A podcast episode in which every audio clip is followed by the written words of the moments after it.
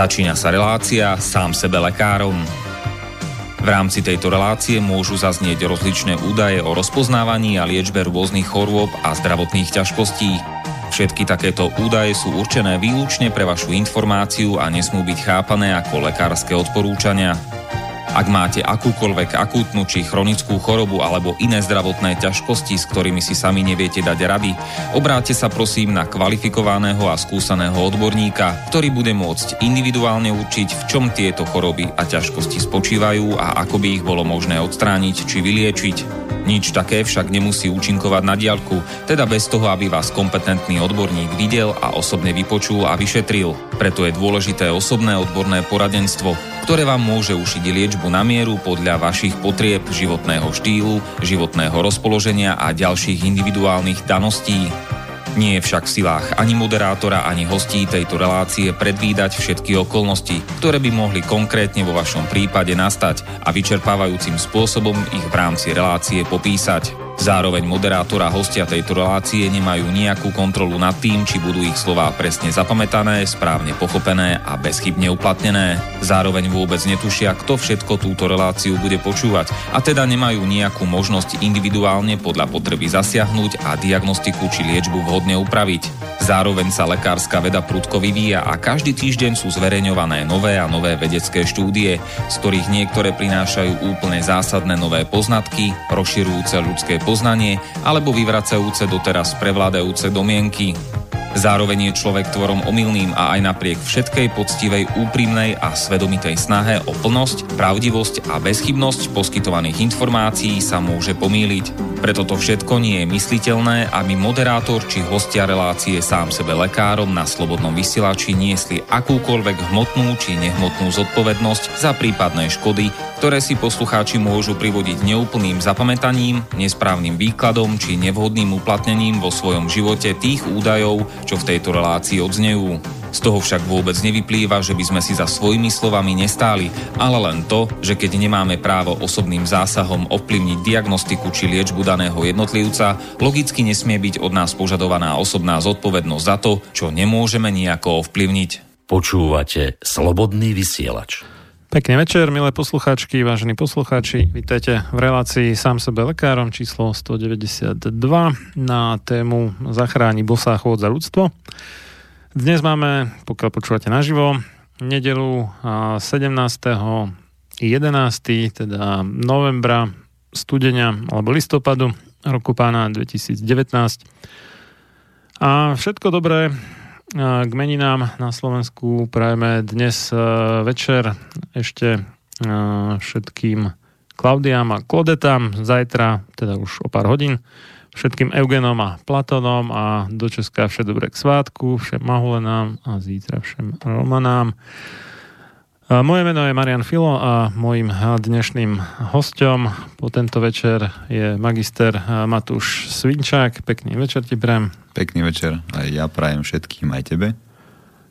Skúsi dať prosím ťa trošku bližšie mikrofón, Aha. lebo si moc potichu.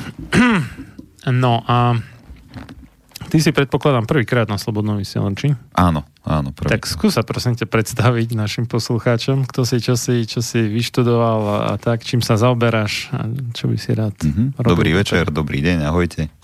A pekné chvíle, kedykoľvek počúvate. A ja som magister Matúš Svinčák, niekedy prezývaný Bosonohy, pretože uh, prijímam to niekedy už ako tretie meno a rozprávam o sebe taký dlhší príbeh niekedy, že moje kroky uh, ma zaviedli na, najprv na štúdium informatiky, kde som zistil, že vlastne celkom dobre rozumiem systémom a že ma to zaujíma, ako, ako čo, do čoho... Ono je to také, že niečo vstupuje do systému, niečo z neho vystupuje. A postupne som sa dostal do posilňovne ako, ako inštruktor fitness, ja hovorím, že cvičenie... Tam tiež si to tak bral, tak informaticky, že vstupí, vystupí? Uh-huh, uh-huh. Čo, že, čo vlastne chcem dosiahnuť, aké k tomu mám nástroje, čo, čo robím, ako to, ako, to, ako to mám spraviť, aby to bolo naozaj kvalitné, aby som dostal z toho ten najlepší výkon. A vďaka tomu som zistil, že vlastne sa chcem venovať tomu systému, ktorý je tu málo niekedy prebadaný a je taký veľmi zaujímavý, čo je ľudské telo tak som sa začal venovať pohybovému aparátu a strhlo ma to natoľko, že som začal študovať telesnú výchovu a šport. A, a naozaj ma to strhlo. Zistil som, že musím si popri škole, ktorá častokrát nadávame na tie školy aj na tie vysoké, že to nič nedá človeku do života, ale mne to dalo široký rozhľad ale takú tú detailnosť, ktorú som hľadal, tak som musel nachádzať v rôznych kurzoch a nejakých ďalších skúmaniach, bádaniach aj vlastného tela.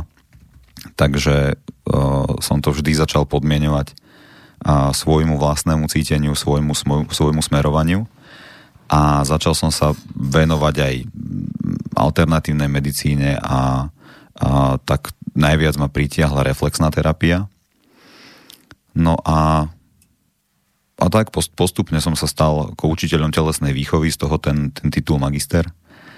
A, a, a, a keď už som bol plný, plný... Z informatiky nemáš titul? To. Z informatiky nemám titul, odtiaľ ma to úplne, úplne odnieslo. Tak to ja mám, ale nemám z telesnej. Áno. Hm, ja som potom Dobre. ešte pracoval ako informatik dlhú dobu mm-hmm. a čo mi dalo veľmi dobrú, dobrý základ do toho, že som začal skúmať napríklad sedavú pozíciu človeka a uh, radím ľuďom alebo hovorím o tom, ako sedieť, ako mať nastavené pracovné miesto, čo je to ergonómia, čo robiť s vlastným telom v sede a čo určite nerobiť. alebo skôr, a kedy sa prispôsobiť, kedy už nie je iného východiska, alebo kedy sa, do, do, dokedy sa neprispôsobovať, kedy ešte vedieť odporovať tomu, čo, čo treba. No a takou... Poznáš Vlada Zlatoša? Áno. No, nie osobne, niekde sme sa na seba usmiali, kývali si, párkrát sme sa tak akože A on ti vymyslel takú špeciálnu stoličku. Áno, vieš, áno, tom, áno, áno. Sa volá, že neseda, čiže mm-hmm. nesedavé sedadlo. áno. No, dobré.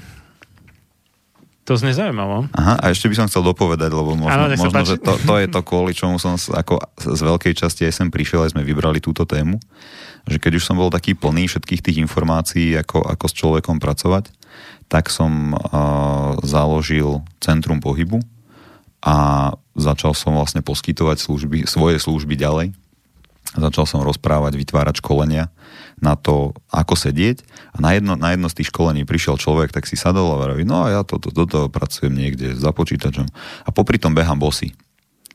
Tak som vyvalil oči, že fíha, to je, to je zaujímavé, to je, to je nové pre mňa, ale že prečo nie, že vyhovuje ti to, čo sa tam deje.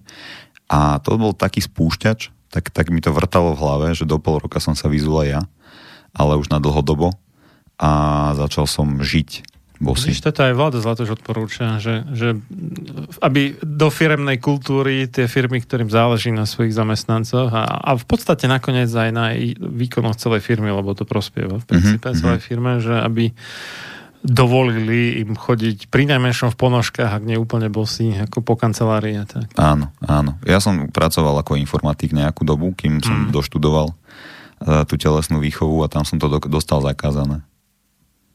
Na telesnej výchove si to Nie, nie, nie, na, v informatickej firme. Ja, a aj na telesnej výchove sa na to netvárali úplne najlepšie. Takže niekde som bol ešte v, Boja, ešte v že by si niekto tak. v telocvični pricvikol chodidlo medzi parkety. A tak. No, samozrejme, alebo ako, lebo ľudia sú necitliví v topánkach, tomu sa asi ešte budeme venovať, ale keď sme mali rôzne športové hry a tak ďalej, tak, tak uh, je, tam, ako je tam riziko zranenia, to nemôžeme opomenúť. Takže je, je to tak, že ja žijem bosý, ale, ale v mnohých prípadoch sú tie topánky oprávneným, oprávnenou ochranou nohy alebo oprávneným nástrojom na to, prečo ho použiť. Ja som ti čítal taký životopis Tomáša Baťu, toho slavného obúvnika zo Zlína, mm-hmm. veľkopodnikateľa nakoniec. A on ti mal takú predstavu, nie, nie že on akože zarobí na tom, že urobí prvý veľký konfekčný topánkový biznis, pretože dovtedy si ľudia dávali topánky normálne, že šiť na zákazku. Baťa mm-hmm. bol minimálne teda na území Rakúsko-Horska prvý, kto to začal robiť ako konfekciu a on mal takú predstavu, že celý svet bude zásobiť topánkami, že však v tej Afrike je toľko ľudí, čo stále chodia bosí chudáci mm-hmm. po tom horúcom piesku a mm-hmm. tak. Že... Áno. Ale toto pozerám, že je taký opačný trend teraz. Áno, áno. Pretože uh, Tomáš Baťa to ako mal veľmi pekný záujem aj a niečo nastavil, ale to väčšinou, väčšinou keď je nejaký boom, tak e, že zahltím tým celý svet, aj tých, čo to nepotrebujú. Pretože v Afrike sú na to prispôsobení, vedia, vedia čo s nohou a keď tak im stačí niečo úplne iné ako topánka, ale len nejaká malá ochrana chodidla zo spodu. A nehovoriac o tom, že, že súčasné topánky sú extrémne ďaleko od toho, čo, čo Tomáš Baťa vyrábal aj, aj, v tej, aj v tej fabrike pretože známa, keď sme sa o tom rozprávali, teraz je trend barefoot a barefootové topánky, šiť nejaké topánky, ktoré sú ľahké, jemné, s, s rovnou podrážkou, s tenkou podrážkou. A vraví, ja som obuvníčka. Ja to poznám, ja som študovala tú školu a boli sme mnohokrát na exkurziách v, v Zlíne, v tých, v tých fabrikách. Ale teraz s týmito znalosťami som tam prišla a vravím, viete čo, mne sa to nechce veriť. Nemáte nejaké pôvodné kopito, ktoré, akože nejaké staré, tak vytiahli nejaké staré zaprašané kopito niekde z archívu a vraví, no toto je ono, čo na tom chcete skúmať. A ona držala v ruke a kopito, čiže model nohy z ja 60 rokov minulého storočia, čiže 1960 a potom nejaký paškvil, nejaký, niečo, čo sa nohe vôbec nepodobá a na to sa šijú súčasné topánky. Takže to, kam, kam sa to vyvinulo od toho, ako, ako Baťa mal ten sen, zásoby topánkami, alebo ako v súčasnosti je to nejaké väzenie pre nohy, alebo modný doplnok, čokoľvek si pod tým povieme, ale nezachováva to tvár nohy a tým pádom to prestáva mať ten, ten účel ochra- ochrany nohy, ale už skôr vidíme, že nás to aj ničí, preto napríklad Vlado Zlatoš má tú myšlienku, že zaradí to do firemnej kultúry. Čiže ak tomu správne rozumiem, tak dnešné topánky vlastne deformujú nohy. Áno, áno. Okrem teda tých správnych barefootových. Hej? Áno, no barefoot má teraz len túžbu navrátiť sa k tomu, alebo, alebo dovoliť nohe, aby držala svoj tvar. A on je taký, taký lichobežníkový alebo trojuholníkový, že tie prsty sú uh-huh. širšie ako peta a, a sú v predlžení záprstných kostí a metatarzo, tak ako dlaň, keď ro, ro, rozprestriem mm-hmm. dlaň, tak tá tiež nie je stiahnutá smerom k, ku končekom prstov, ako keď si dám všetky pr, prsty dohromady, mm-hmm. ale súčasné, súčasné topánky presne to robia, že máme úzke špičky a tlačia prsty dohromady, niekedy je tie záprstné kosti, ale niekedy je tam taký maličký podvedomý tlak, a, že tú nohu stiahnuť a nevyužiť tie prsty v chôdzi nevyužiť tie prsty v odraze a preto ich nepoužívame. Naša schôdza sa stáva strnulou, takou kratšie kroky robíme, menej intenzívne alebo iným spôsobom, že iným spôsobom použijeme pohybový aparát na to, ako vytvoriť krok, vlastne sa ochudobňujeme o celý ten rozsah kroku, ktorý by sme mohli spraviť. A tým... Z toho mi vyplývajú dve veci. Že mm-hmm. človek poprvé je menej stabilný a po druhé, že to musí mať neblahý vplyv na chrbticu. Áno, áno. Lebo chrbtica je a, založená na povedzme teraz je to také známe, že gyroskop alebo na nejakom vyvažovaní cez vestibulárny aparát. A keď toto vyvažovanie... Čo to je vestibulárny aparát? Uh, ha, ďakujem. Rovno, rovnovážny aparát, takéto vnútorné ucho, že keď som na kolotočí uh-huh. a zatočím sa, tak sa to ešte dve minúty točí so mnou. Tak to, uh-huh. to, to robí rovnovážny, rovnovážne, rovnovážny aparát v, v uchu, vo vnútornom uchu. A, a tento, keď nemá informácie od dobrej opory, tak dáva, dáva riadením e, celé telo do, do, nie do pohybu, ale do strnulosti a potom sú naše, naše pohyby strnulé, ťažkopádne, násilné, náročné a celé telo je stuhnuté a odchádzame spať a stuhnutý, stiahnutý.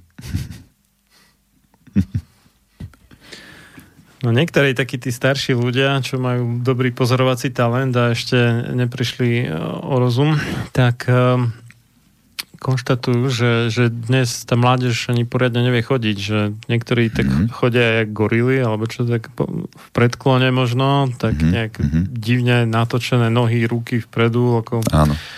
možno ako nejaký kouboj, čo je vysedený od konia, tak má mm-hmm.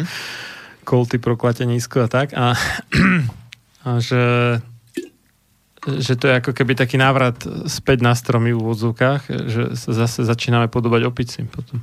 Mm-hmm. No v, v zásade môže byť, ale v zásade, v zásade mm-hmm. ja, moje, moje telo, každé telo sa prispôsobuje tomu, čo najčastejšie robí. Mhm. A, čiže keď niekto zvára v predklone, tak Mhm. jeho telo dajú sa na tom rozpoznať znaky toho, že v predklone robí nejakú prácu.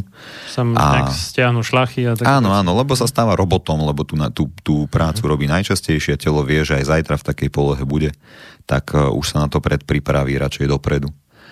A uh, to, čo, to, čo môžu mať tí ľudia spoločné, je napríklad z, z pohľadu obuvy podpätok. Ono sa nám to nemusí zdať, ale centimetrový alebo dvojcentimetrový podpätok aj na pánskych topánkach, ja hovorím teraz len o vysokých podpätkoch uh, v ženských alebo v dámskych lodičkách, a už výrazne mení náklon tela alebo um, potrebu, potrebu ho vykompenzovať. Čiže sú potom náklone viacej dopredu. teda? Nie sú. Nie? Nie sú a to je ten problém.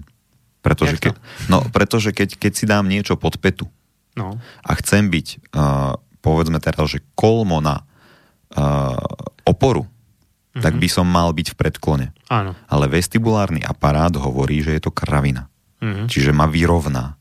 Mhm. A častokrát použije takú stratégiu, ktorá nie je prirodzená pre klby, čiže členky kolena, bedr, bedrové klby, chrbticu. Mhm. A preto, som, preto odchádzam stuhnutý, lebo vlastne sa neprispôsobím tomu, čo tá topánka so mnou robí a ja nie som prirodzene v predklone. Ne, nehovorím teraz, že máme byť v predklone, tá kompenzácia by mala byť hlavne po koleno, do úrovne kolena a potom, keď sa koleno ohne a prispôsobí, tak chrbtica môže byť znova kolmo nahor v tých svojich zakriveniach prirodzene. Ale keď si to, keď si to pozrieme, sú aj na internete do, do, dostupné a dostupné obrázky, aj také vtipné a, s komentármi, že keď má, myslím, dievčina 6 cm podpetok, tak by mala byť asi v nejakých 55 stupňoch náklonu, keby chcela byť, keby chcela byť e, kolmo na, na tú podporu, alebo ko- kolmo na, na tú rovinu podpory. No a to už znamená, By že... No jasné, že by padla, že to sa nedá udržať. Áno, áno. A preto sa to telo rôzne prispôsobuje a preto sa vytvárajú tie rôzne bolesti, pretože naše telo je dizajnované alebo um, navrhnuté len najlepšie jeho kosti a tie meké štruktúry sú naskladané v kolmom smere nahor, čiže proti gravitácii. No a keď mením tú oporu, že telo podvedome vidí, že ide po rovnej ulici, ktorá častokrát je blízko vodorovnosti s nejakým malým sklonom, ale šlapí zrazu do niečoho, čo je v sklone, tak je z toho normálne, v chaose. Ne, nevie, čo s tým a pudovo sa s tým vysporiada tak, že použije tú najrýchlejšiu kompenzáciu, ktorú vie, zamkne koleno a pozamýka vlastne mm, všetky kolby aj s chrbticou, čo znamená, že ide do takých pozícií, v ktorých by najčastejšie nemal, nemali tieto štruktúry byť. Mhm. tak to si tak akože snažím vyvodiť, že čo by to tak asi mohlo znamenať Mm, mm. a mi tak vychádza, že rôzne tie chrupavky a mm, šlachy a tak ďalej dostávajú neprirodzene zabrať a potom asi Mhm. teda budú mm, možno rýchlejšie opotrebované alebo môžu bolieť. Mhm. Presne tak to je, pretože uh, keď sa pozrieme, lebo nevieme sa pozrieť veľmi do nejakých historických kanálov, ani zápisov archívov, že ako na tom boli ľudia s uh, bedrovými klbmi a s kolenami napríklad. A, ale prečo je taká veľká miera uh, výmeny to, totálnych protéz klbov, tak môžeme zistiť práve toto. Práve toto. Že odkedy ľudstvo začalo používať topánky, respektíve môžeme to pozrieť inak. A v krajinách, kde sa topánky tak často nepoužívajú, alebo sa používa úplne oveľa mm, primitívnejšia alebo jednoduchšia ochrana nohy s, s rovnou podrážkou, napríklad tie podpätky tam nie sú. V takej Ugande si robia z pet flash, také akože si iba Áno, áno. previažu polku pet flaše ne, nejak, nejakým povrázkom alebo čo a Áno. majú, majú ako Ale tam nie je, topánku. tam nie, nie je podpätok a No. tým pádom, že poďme sa ich spýtať, koľko, koľko bedrových kolobov by tam bolo potrebné vymeniť. Hm.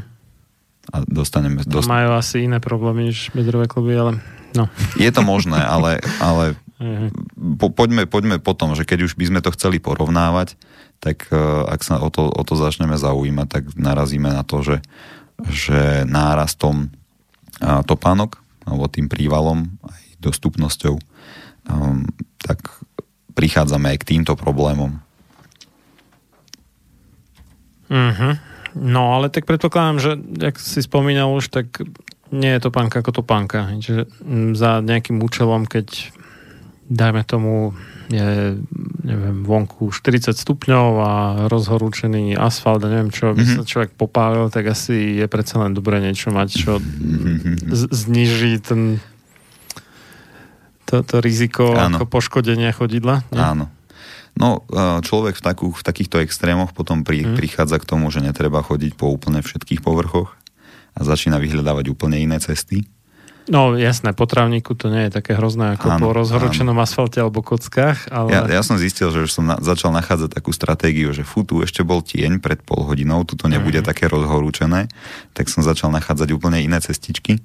Ale je to tak, že aj ja k tomuto pokorne pristupujem a keď už nie je inak, tak sa obúvam aj v týchto extrémnych teplotách, pretože človek, kým nie je dokonalý zenový majster, tak nevie tomu úplne odporovať a ja som si prešiel nejakými popáleninami, ale keď je to postupné, že človek sa k tomu vie, vie dostať, takže žije na tej ulici častejšie, tak už ho to, už ho to nezačne, nezačne prekvapovať a noha sa prispôsobí, pretože tie teploty postupne narastajú v našich, našich zemepisných šírkach a postupne klesajú, čiže ani tomu mrazu. A ten mraz nie je až taký prekvapivý, ako by sa zdal jedine, jedine vo chvíľach, keď naozaj, že ja neviem, z nejakých 8-10 stupňov štandardne uh-huh. príde minus 4, uh-huh. Mhm. tak tie prvé rána sú také ako náročné. ale, ale potom postupom, postupom času sa s tým dá, sa s tým dá pracovať. Uh-huh. No dobré, tak to, to sú zaujímavé veci. Sme tak vhupli do témy, tak zostre. Uh. No a ja som ale teda počul aj mm, také pre niekoho možno príliš ezoterické vysvetlenia, prečo treba teda chodiť bosy, že, že dotýkať sa matičky zemi a mm-hmm. byť s ňou v spojení a, a tak, a že keď sme otrhnutí skrz teda tie topánky a mm-hmm. čím, čím hrubšia tá podošvá výstelka, neviem čo, tak tým horšie. Takže nemáme taký cit, na to nadvezuje nejaká taká naša možno ekologická negramotnosť. Mm-hmm. Takže ten, ten západný alebo severozápadný, nazviem to takto, človek, ktorý je ako najrozmaznanejší najkonzumnejší tá, a môže si teda dovoliť najviac takýchto topánok. Áno, áno. Takže ten zároveň aj napríklad produkuje najviac odpadu, je najmenej citlivý k životnému prostrediu a, a takéto veci. Čo, čo ty na to? Je na tom niečo? Či... No, zaujímavá korelácia v tomto asi, asi by určite nastala, že ako je to s odpadom, ako je to so správaním sa k zemi. A ja s tým viem súhlasiť, že celkom sa mi to páči, že určite by som ju tam mhm. nachádzal mm-hmm. a preto, preto som aj navrhol, že dajme, dajme túto tému, že či bosa chôdza zachráni svet. Mm-hmm. Pretože otvorene povedané, keď som sa vyzul prvé kroky alebo prvé prvé, prvé kroky, teraz dúfam, že sa vyhneme nejaké dezin, dezinterpretácii, lebo v, v, v živote som to zatiaľ nezažil, ale ja to popisujem, že ako keby som bol na LSD, že, že, že sa mi normálne sa, sa mi otvoril iný svet, uh-huh. že vnímal som intenzívnejšie farby. Uh-huh. Musel som spomaliť. Musel som ísť citlivo, citlivejší krok. A začal som vnímať ako keby také malé detaily sveta. To, toto spravila so mnou ako prvé kroky. Uh-huh. A mhm. po týždni už som prichádzal na to, že, že by to fakt mohlo zmeniť svet alebo to, to naše okolie, pretože keby sme chodili bosí po týchto súčasných uliciach, ktoré tu sú, mm. tak by tu bolo menej rozbitých fliaž, menej špakov, menej nagrcaného. Mm. Keď už si dovolím byť otvorený. A všetko, všetko toto by sme mali v merku trošku viac. Že by sme sa naozaj pozerali na to, že ako, ako, ako tá ulica je, pretože by som po nej vedel ísť bosý, alebo musel by ísť aj zajtra, že dnes by som tam nespravil túto galibu. To, to, toto, by vedelo, toto by vedelo zachrániť. A nie len svet, ale to najbližšie okolie moje, lebo by som sa k nemu začal správať zodpovedne, lebo ja po ňom chodím. Tak záchrana sveta sa vždy začína od, od seba a od najbližšieho okolia, mm-hmm. lebo to, čo človek reálne môže najviac ovplyvniť, je on sám a jeho najbližšie Áno. okolie. Takže... No len tým sa zmení celý svet. Ako celý jeho svet, on iný, iný svet ani nepotrebuje vidieť. Len ten, to jeho najbližšie okolie, keď sa zmení, tak už prestane, prestane vnímať všetko. A to už, to už je možno taká ezoterika, ale, ale ja to vnímam ako toto, toto zase podľa mňa nie je až tak ezoterika, to je skôr ako ten spôsob, že keď sa nájde viacej rovnako v úvodzovkách postihnutých, tak, mm-hmm. tak uh, všade budú m, takí, ktorí si budú dávať viacej pozor na, Áno. na to, čo robia, lebo by ich to dobehlo teda, Áno. vďaka napríklad teda tej bosej chôdzi. A potom potom, keď sa spustí ako keby tá lavína alebo trend, môžeme nazvať, mm-hmm. tak sa tým môže nakoniec zmeniť celý svet. Áno, áno. No, nestačí, keď sa zmení ten svet, v ktorom sa pohybujem. Mm-hmm. A verím tomu, že sa to spustí aj do lavíny a postupne sa zmení naozaj všetko, všetko v okolí aj na Zeme guli. Ja som napríklad v roku 2010 tak rozmýšľal, že, že na Slovensku skoro nie sú nejaké alebo veľmi málo, povedzme, že bioobchody a tak, že mm-hmm prečo sa my tu otravujeme tými chemopotravinami. Mm-hmm. Uh, inžinier Jan Šlínsky, neviem, či ti to niečo áno, hovorí, hovorí áno. tak ten, ten má také um, um, taký výrok, že nie, že by sa biopotraviny mali označovať bio, ale naopak bio by mali byť normálne a tie, tie ostatné by sa mali áno. označovať chemo. Áno, prečo nie? no a to boli ešte, ešte v roku 2010 to boli také časy, že v Česku to už bolo inak vtedy, ale u nás človek ledva zakopolo nejaký bioobchod. Mm-hmm. A medzi tým ubehlo 9 rokov, aj pár mesiacov a, a už sme niekde úplne inde, že už to bio sa stalo trendom, niekde už zase dokonca až, až nadávkou, že už mm-hmm keď niekto mm-hmm. fičí moc v úvodzovkách, že bio, tak už je taký obľúbený pojem, že biomatky a tak. Áno, sú áno. Haklivé na všetko, čo nie je bio. No jasné. sa, e, čo je niekedy problém na, na návšteve u niekoho, kto nie je až tak extra biomatka. Mm-hmm. že, mm-hmm.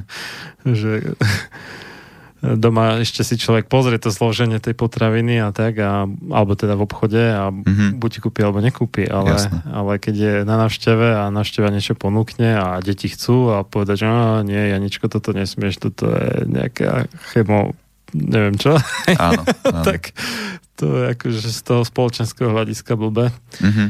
Takže to vytvára až, až takéto hm, no, než nezhody, ale možno no. také trenie alebo škripanie uh-huh. niekedy medzi tými, ktorí už, už sú na inej úrovni a tými, ktorí ešte nie. Uh-huh. a možno, možno tá bosa chôdza tiež sa raz e, dostane na tú úroveň, kam sa dnes teda dostali biopotraviny. Napríklad, e, kto si mi hovoril, a to už pred rokmi, že v Taliansku majú nejakú kvotu v nemocniciach, napríklad, že tá, to, to, to jedlo, čo dávajú pacientom, tak neviem teraz koľko percent, ale niekoľko desiatok percent z toho, že musí byť bio. Že myslím, že kvótu, že minimálne toľko. Je to u nás ako ani snívať hmm, zatiaľ. Chvála za to. No asi by sme to ani nevedeli dodať, si myslím. U nás sa vyrábajú biopotraviny, ako pestujú, mm-hmm. ale drvá väčšina ide na export. Aha toto je taký paradox, že my dovážame obvykle z Česka, občas aj z iných krajín, dokonca z Číny, biopotraviny, hoci si ich same pestujeme, ale tie naše idú na export a potom si dovážame cudzie. Nechápačka. Mm-hmm. Je to ako vláčiky, keď sa posúvajú, že to čo, to, čo ide na západ, tak musí z východu prísť k nám. No, možno. No. Aj keď akože o, o biopotravine z Číny by som dosť pochyboval, okrem teda toho, že že sa zbytočne používa strašne veľa fosilných palív na prevoz a si si to vieme dopestovať sami, tak ako si tu človek zo Slovenska skontroluje, či to v tej Číne pestujú bio? No. V Slovenska dojdem hocikam proste mm-hmm. a po, pozriem sa na to pole, môžem neviem, nainštalovať tajnú kameru, hoci čo skrátka, môžem ano. si to overiť. Ano. Ale do Číny? Kdeže? Hm, ťažko, je to potom už len či, čisto o dôvere. No, máme my to dnes teda výročie 30. 17. novembra 1989.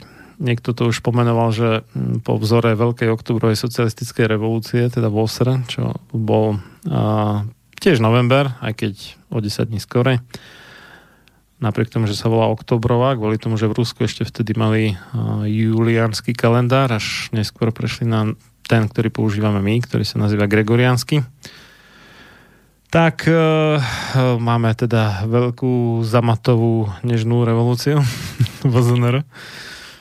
No a pri tejto príležitosti e, mali v škole, kam chodí moje, tá, kam chodia teda moje cerenky, obidve, e, takú hm, jednak výstavku retro predmetov, ako teda, že mohli e, rodičia dodať e, do mm, nejaká predseň alebo niečo také, alebo vestibu. A s tým, že im to potom vrátia, že nejaké teda predmety spomienkové na obdobie spred roka 1989, ale potom ešte navyše e, mojej staršej cere prikázala učiteľka, nech odo mňa vymámi nejaké, nejakú slohovú prácu o tom, ako som prežíval v november 1989 a tak. Ja som vtedy mal 12 rokov, aj pol. Začala so mnou pleskať puberta a tak. Som bol, myslím, v 7. triede základnej školy. no a mm, takto som si na to zaspomínal. Teda varoval som pred tým cerenku, že tvojej učiteľke sa asi nebude páčiť, čo napíše, ale bola neodbitná, tak som teda napísal veľmi narýchlo, tesne predtým, ako odišla ráno do školy, pretože celú noc som sa venoval niečomu inému. No a takto som to napísal. Môj základný pocit z obdobia tzv. reálneho socializmu pred 17. 11. 1989 bola nuda a pokritectvo. Nuda preto, že sa tak nejak nič moc nedialo, život plynul pomaly politickým a ideologickým rečiam, ktoré na pospolitý ľud chrlila vtedajšie tlač, televízia a rozhlas – som veľmi nerozumel. Rovnako tak heslám a sloganom, ktoré, v, ktoré sme v prvomajových sprievodoch mali zborovo vykrikovať ako cvičení pajáci. Pripadalo mi to celé také umelé, strojené a neúprimné. Spomínam si, ako triedna učiteľka tragicky vnímala, keď rodičia jedného zo spolužiakov prihlásili na náboženstvo, lebo v kurze vtedy bol vedecký materializmus, čo je slovné spojenie, ktoré už dnes vnímam ako protirečenie samo o sebe. Ale vtedy na základnej škole som bol spracovaný komunistickou propagandou a veril som tomu. A spomínam si aj na rozhovor so starou mamou, ktorú som sa snažil presvedčiť o v úvodzovkách vedeckej pravde, ale táto jednoduchá žena s piatimi triedami ľudovej školy ma vtedy úplne dostala.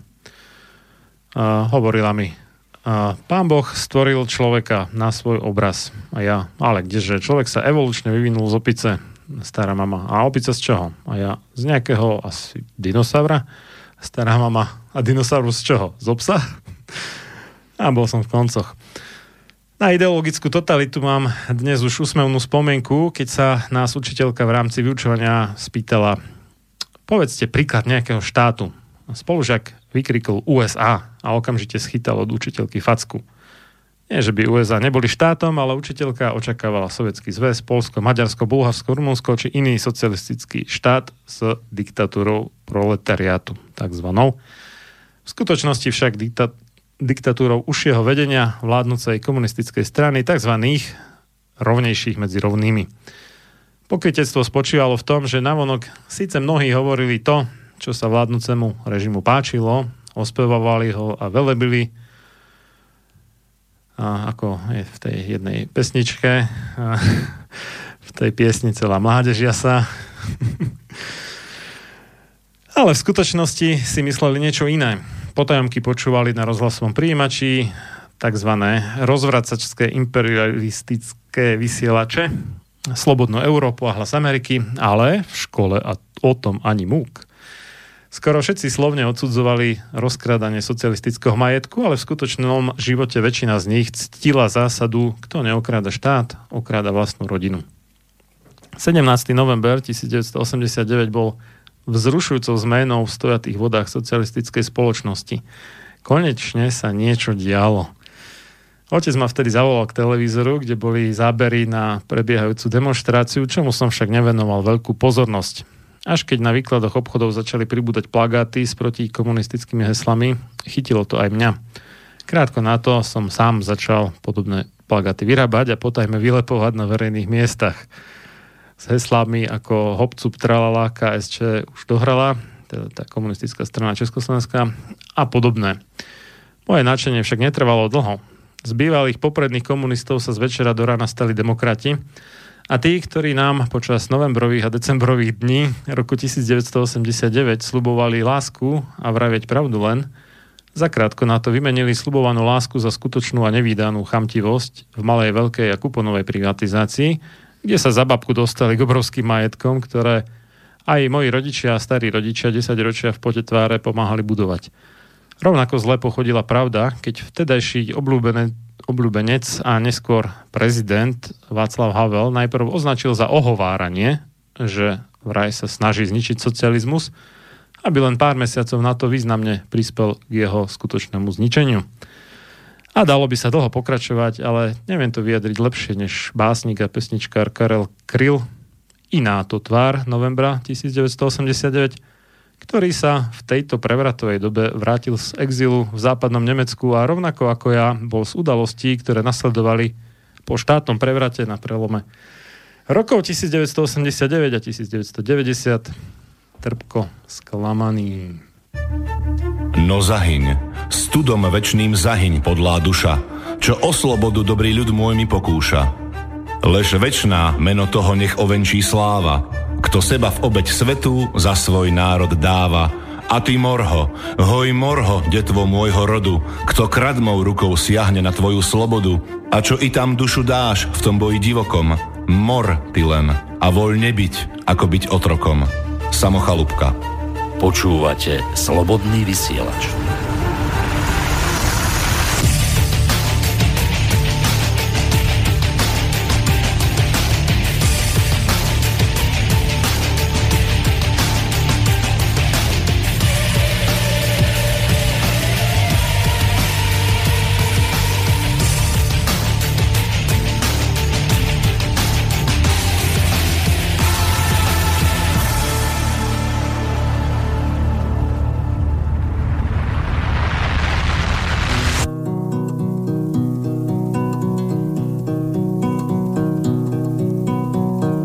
Demokracie rozkvétá, byť s kosmetickou vadou.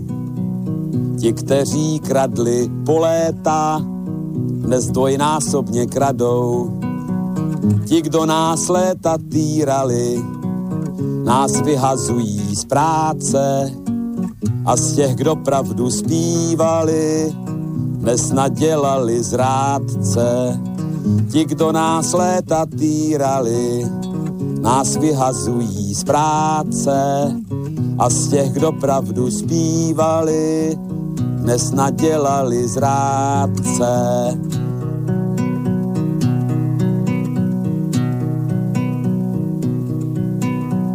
Demokracie prospívá bez nás a pragmaticky. Brbláme spolu, upívá, jak brblali jsme vždycky Farář nám slívil nebesa a čeká na majetky. My nakrmíme Forbesa za dvě či za tři pětky. Farář nám slíbil nebesa a čeká na majetky. My nakrmíme Forbesa za dvě či za tři pětky.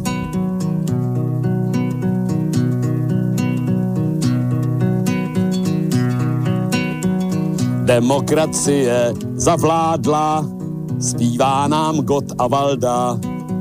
Spaštíme soju bez sádla, u strejdy McDonalda. Král Václav jedna partaje, se šmelinářským šmejdem.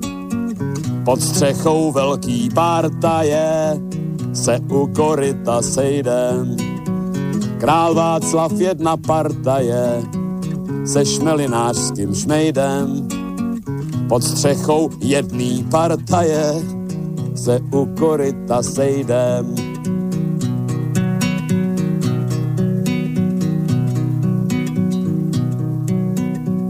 Demokracie pánuje od Aše pohumené. Samet i něhav pánuje a zuby vylomené. Dali nám nové postroje a ač nás chomout pálí, zaujímáme postoje, místo abychom stáli. Dali nám nové postroje a ač nás chomout pálí, zaujímáme postoje, místo abychom stáli.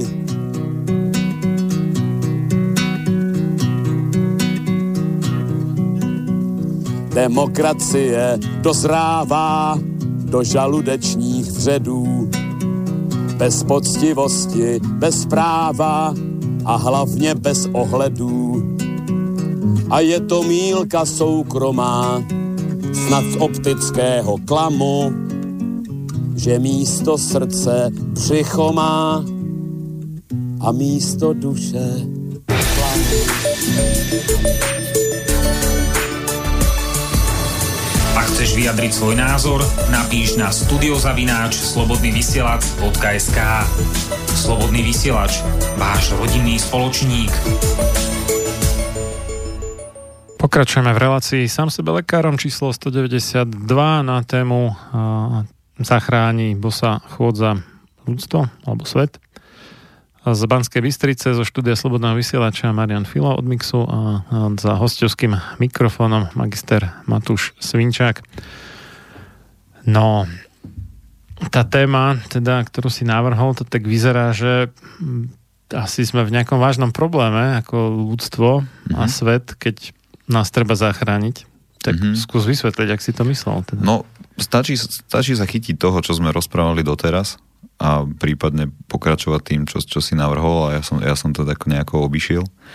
A že či, či, nám, či nám vlastne vyhovuje taký život, kedy, kedy ku koncu už potrebujeme endoprotézu kolena a bedrového klobu, nehovoriac o častých bolestiach chrbta, s ktorým sa ja stretávam u, u rôznych ľudí rôznych vekových kategórií a naozaj ako keď už riešime a problémy s platničkami človeka, ktorý má 22 rokov a s tým, že má sedavé zamestnanie, nevie, nevie čo sám so sebou a hľadá, že či bude na invalidnom dôchodku alebo nie, pričom by chcel pracovať. Tak, tak. sedavé zamestnanie môže aj na vozičku robiť. No. Môže, môže. Ale Poznám akože... pár takých, nie, nie, že by akože išli na voziček kvôli mm-hmm. sedavému zamestnaniu, mm-hmm. ale mali proste nejakú možno rodinu alebo neviem akú poruchu a uplatnili sa ako invalidi síce, ale Jasné. Ako programátori. Teda áno, áno, no. to je úplne v poriadku, to je úplne v poriadku, ale dostať sa kvôli tej sedavej práci no, áno. Na, na vozíček nie, nie je smer, ktorým by som ako rád videl, aby sa toto, toto ľudstvo uberalo. Myslím, že väčšina tých, ktorým to hrozí, by to neradi, neradi videli. Áno, určite. Mm. Takže tak, no a uh, Karel Kryl o tom teraz spieval. Zaujímavé postoje namiesto aby sme stáli. Čiže uh, keď začneme vnímať napríklad len stoja a to, že, že v, ako, nám, ako nám topánka mení priestor, v ktorom sa pohybujeme, tak uh, naozaj nám ne, niekedy ne, neostáva nič iné, len zaujať nejaký postoj, ktorý vlastne vykompenzuje to čo, to, čo tá topánka tou svojou zmenou spraví. Pretože keď idem po tvrdom povrchu a topánka je meká, uh-huh. ja podvedome idem po tvrdom povrchu. Čiže moje telo sa tomu začína prispôsobovať nejakým spôsobom pudovo cez neurocesty uh-huh. a zrazu našlapí do mekého, do mekej podrážky. Je tam trošku zmetok uh-huh. a môžem ísť inak. A vtedy sa telo rýchlo snaží a vykompenzovať alebo prispôsobiť tomuto, tomuto stavu. Nakoniec sa naučím chodiť úplne inak, ako by som prirodzene mohol, mal a na tvrdom, na tvrdom priestore sa chodí meko ľahučko, tich, tichým nášlapom, takým, že pokladám nohu. Ale keď mám mekú podrážku a niekedy v teniske, alebo niekedy sú, ako väčšina, väčšina topánok sú nejakým spôsobom odprúžené, tak mi to dovolí ísť tvrdým spôsobom aj v tvrdom prostredí a potom je tam cel, celé zmetok, našlapujem tvrdo na kolby a v zamknutom postavení, čiže v extrémnom postavení a obrusujem si chrupavky postupne a mení sa aj postavenie chrbtice, ktorá ke, keď sú už zamknuté kolena a bedra v, alebo bedrové kolby v nejakom uzavretom postavení, že sú viacej vtočené alebo sú nejaké pevnejšie, tak aj chrbtica je, nie je mekšia, ale začína byť pevnejšia a potrebujú sa aj, aj tie medzistavcové priestory a sú tam aj bolesti chrbta a tak ďalej, tak ďalej. Všetko za to ako pyramída alebo ako, ako väža z lega sa to vlastne skladá celé jedna, jedna, jedna kocka na druhu. A všetko, všetko potom, keď je jedno nesprávne, všetko je nesprávne. A keď mám, keď mám priestor zmenený pod sebou, začínam sa prispôsobovať. Častokrát je tá stratégia rýchla namiesto toho, aby bola optimálna. Lebo tá optimálna práve v tom náklone, aby som nespadol na, na držku, čiže aby som nebol v tom predklone, tak je také, že to rýchlo pozamykam. Ale keby som to nepozamykal, tak e, to musím dať do takých, do takých priestorov. Niekedy sú to malé detaily, ale no bude ma to stať svalovú prácu. A to sa človeku nechce. Lebo to, to že uh, zaujímavé... Čiže to je potom takéto, jak bývajú také všelijaké tie tance, akože jak robot, hej, že tak, tak sekanie, akože človek ide, že nie, nie tak plynulo jemne, mm-hmm, ale, áno. ale že ako by ho trhalo v podstate. Hej, že... Áno, áno, môže to tak byť, mm-hmm. môže to tak vyzerať, lebo keď stojím, to, ja to hovorím takto, že keď mám psa alebo mm-hmm. trojročné dieťa a poviem mu, že stoj, mm-hmm. stoj tu, tak čo spraví? Psa. Pes alebo, no to alebo aký dieťa. je vycvičený. No. Aký je vycvičený. Čiže ak nie je vycvičený, tak ten pes ako chvíľku pozerá, chvíľ, chvíľ, chvíľku to možno porozumie, že tam je, Hej. a potom ide po svojom. Keď je vycvičený, tak on ako chvíľku stojí, rozumie, že čo, a potom si niekedy ľahne, alebo nie, niečo spraví, mhm. a trojročné dieťa tam nebude stať. Ona sa bude, začne sa ošívať, začne sa vrtieť, mhm. začne hľadať, čo všetko by mohlo spraviť, len aby nemuselo stáť. Mhm. A pretože my sme vlastne taký zhluk pohybových segmentov, pohybových štruktúr, klbov, kostí, šliach, svalov. A toto všetko, keď naskladáme nad seba, ako tú väžu z lega, tak to má tendenciu spadnúť. Čo je dobré. Pretože mhm. vďaka tomu sa my hýbeme. A aby sme stáli a zaujímame ten postoj, tak to niekde začneme fixovať a začne to byť príliš pevné a začne to tuhnúť a potom sa to opotrebováva. Čiže státie je taký dynamický proces. Je to také ako, že stále sa niekde hmírim, stále všetky, všetky súčasti sa chcú niekde spadnúť, ale ja ich držím nejakým maličkým vedomím, maličkou svalovou aktivitou, aby to stále niekde oscilovalo okolo nejakého ťažiska, okolo nejakého stredu. Hm. A potom sa státie naozaj stane procesom, že ja stojím. Alebo postoj, už napríklad len vo, vo, v týchto a v týchto vyjadreniach alebo v týchto dvoch slovách státie, to už vidíme tam tu, ten dynamický proces, tú kontinualitu, že to stále nejako prebieha státie, ako a, teraz som si neistý, ale slovesné podstatné meno státie. Áno, a, a, a prosím, odpustite, ak to nie je gramaticky správne, ale je Myslím, tam ten proces. to dobre povedal, no? A postoj, postoj je niečo strnulé, jedno na mieste, je to také statické. A tam to, toto, toto, keď začneme vnímať, tak, e, tak sa nám zmení trošku náhľad na to, čo, čo robiť s vlastným telom.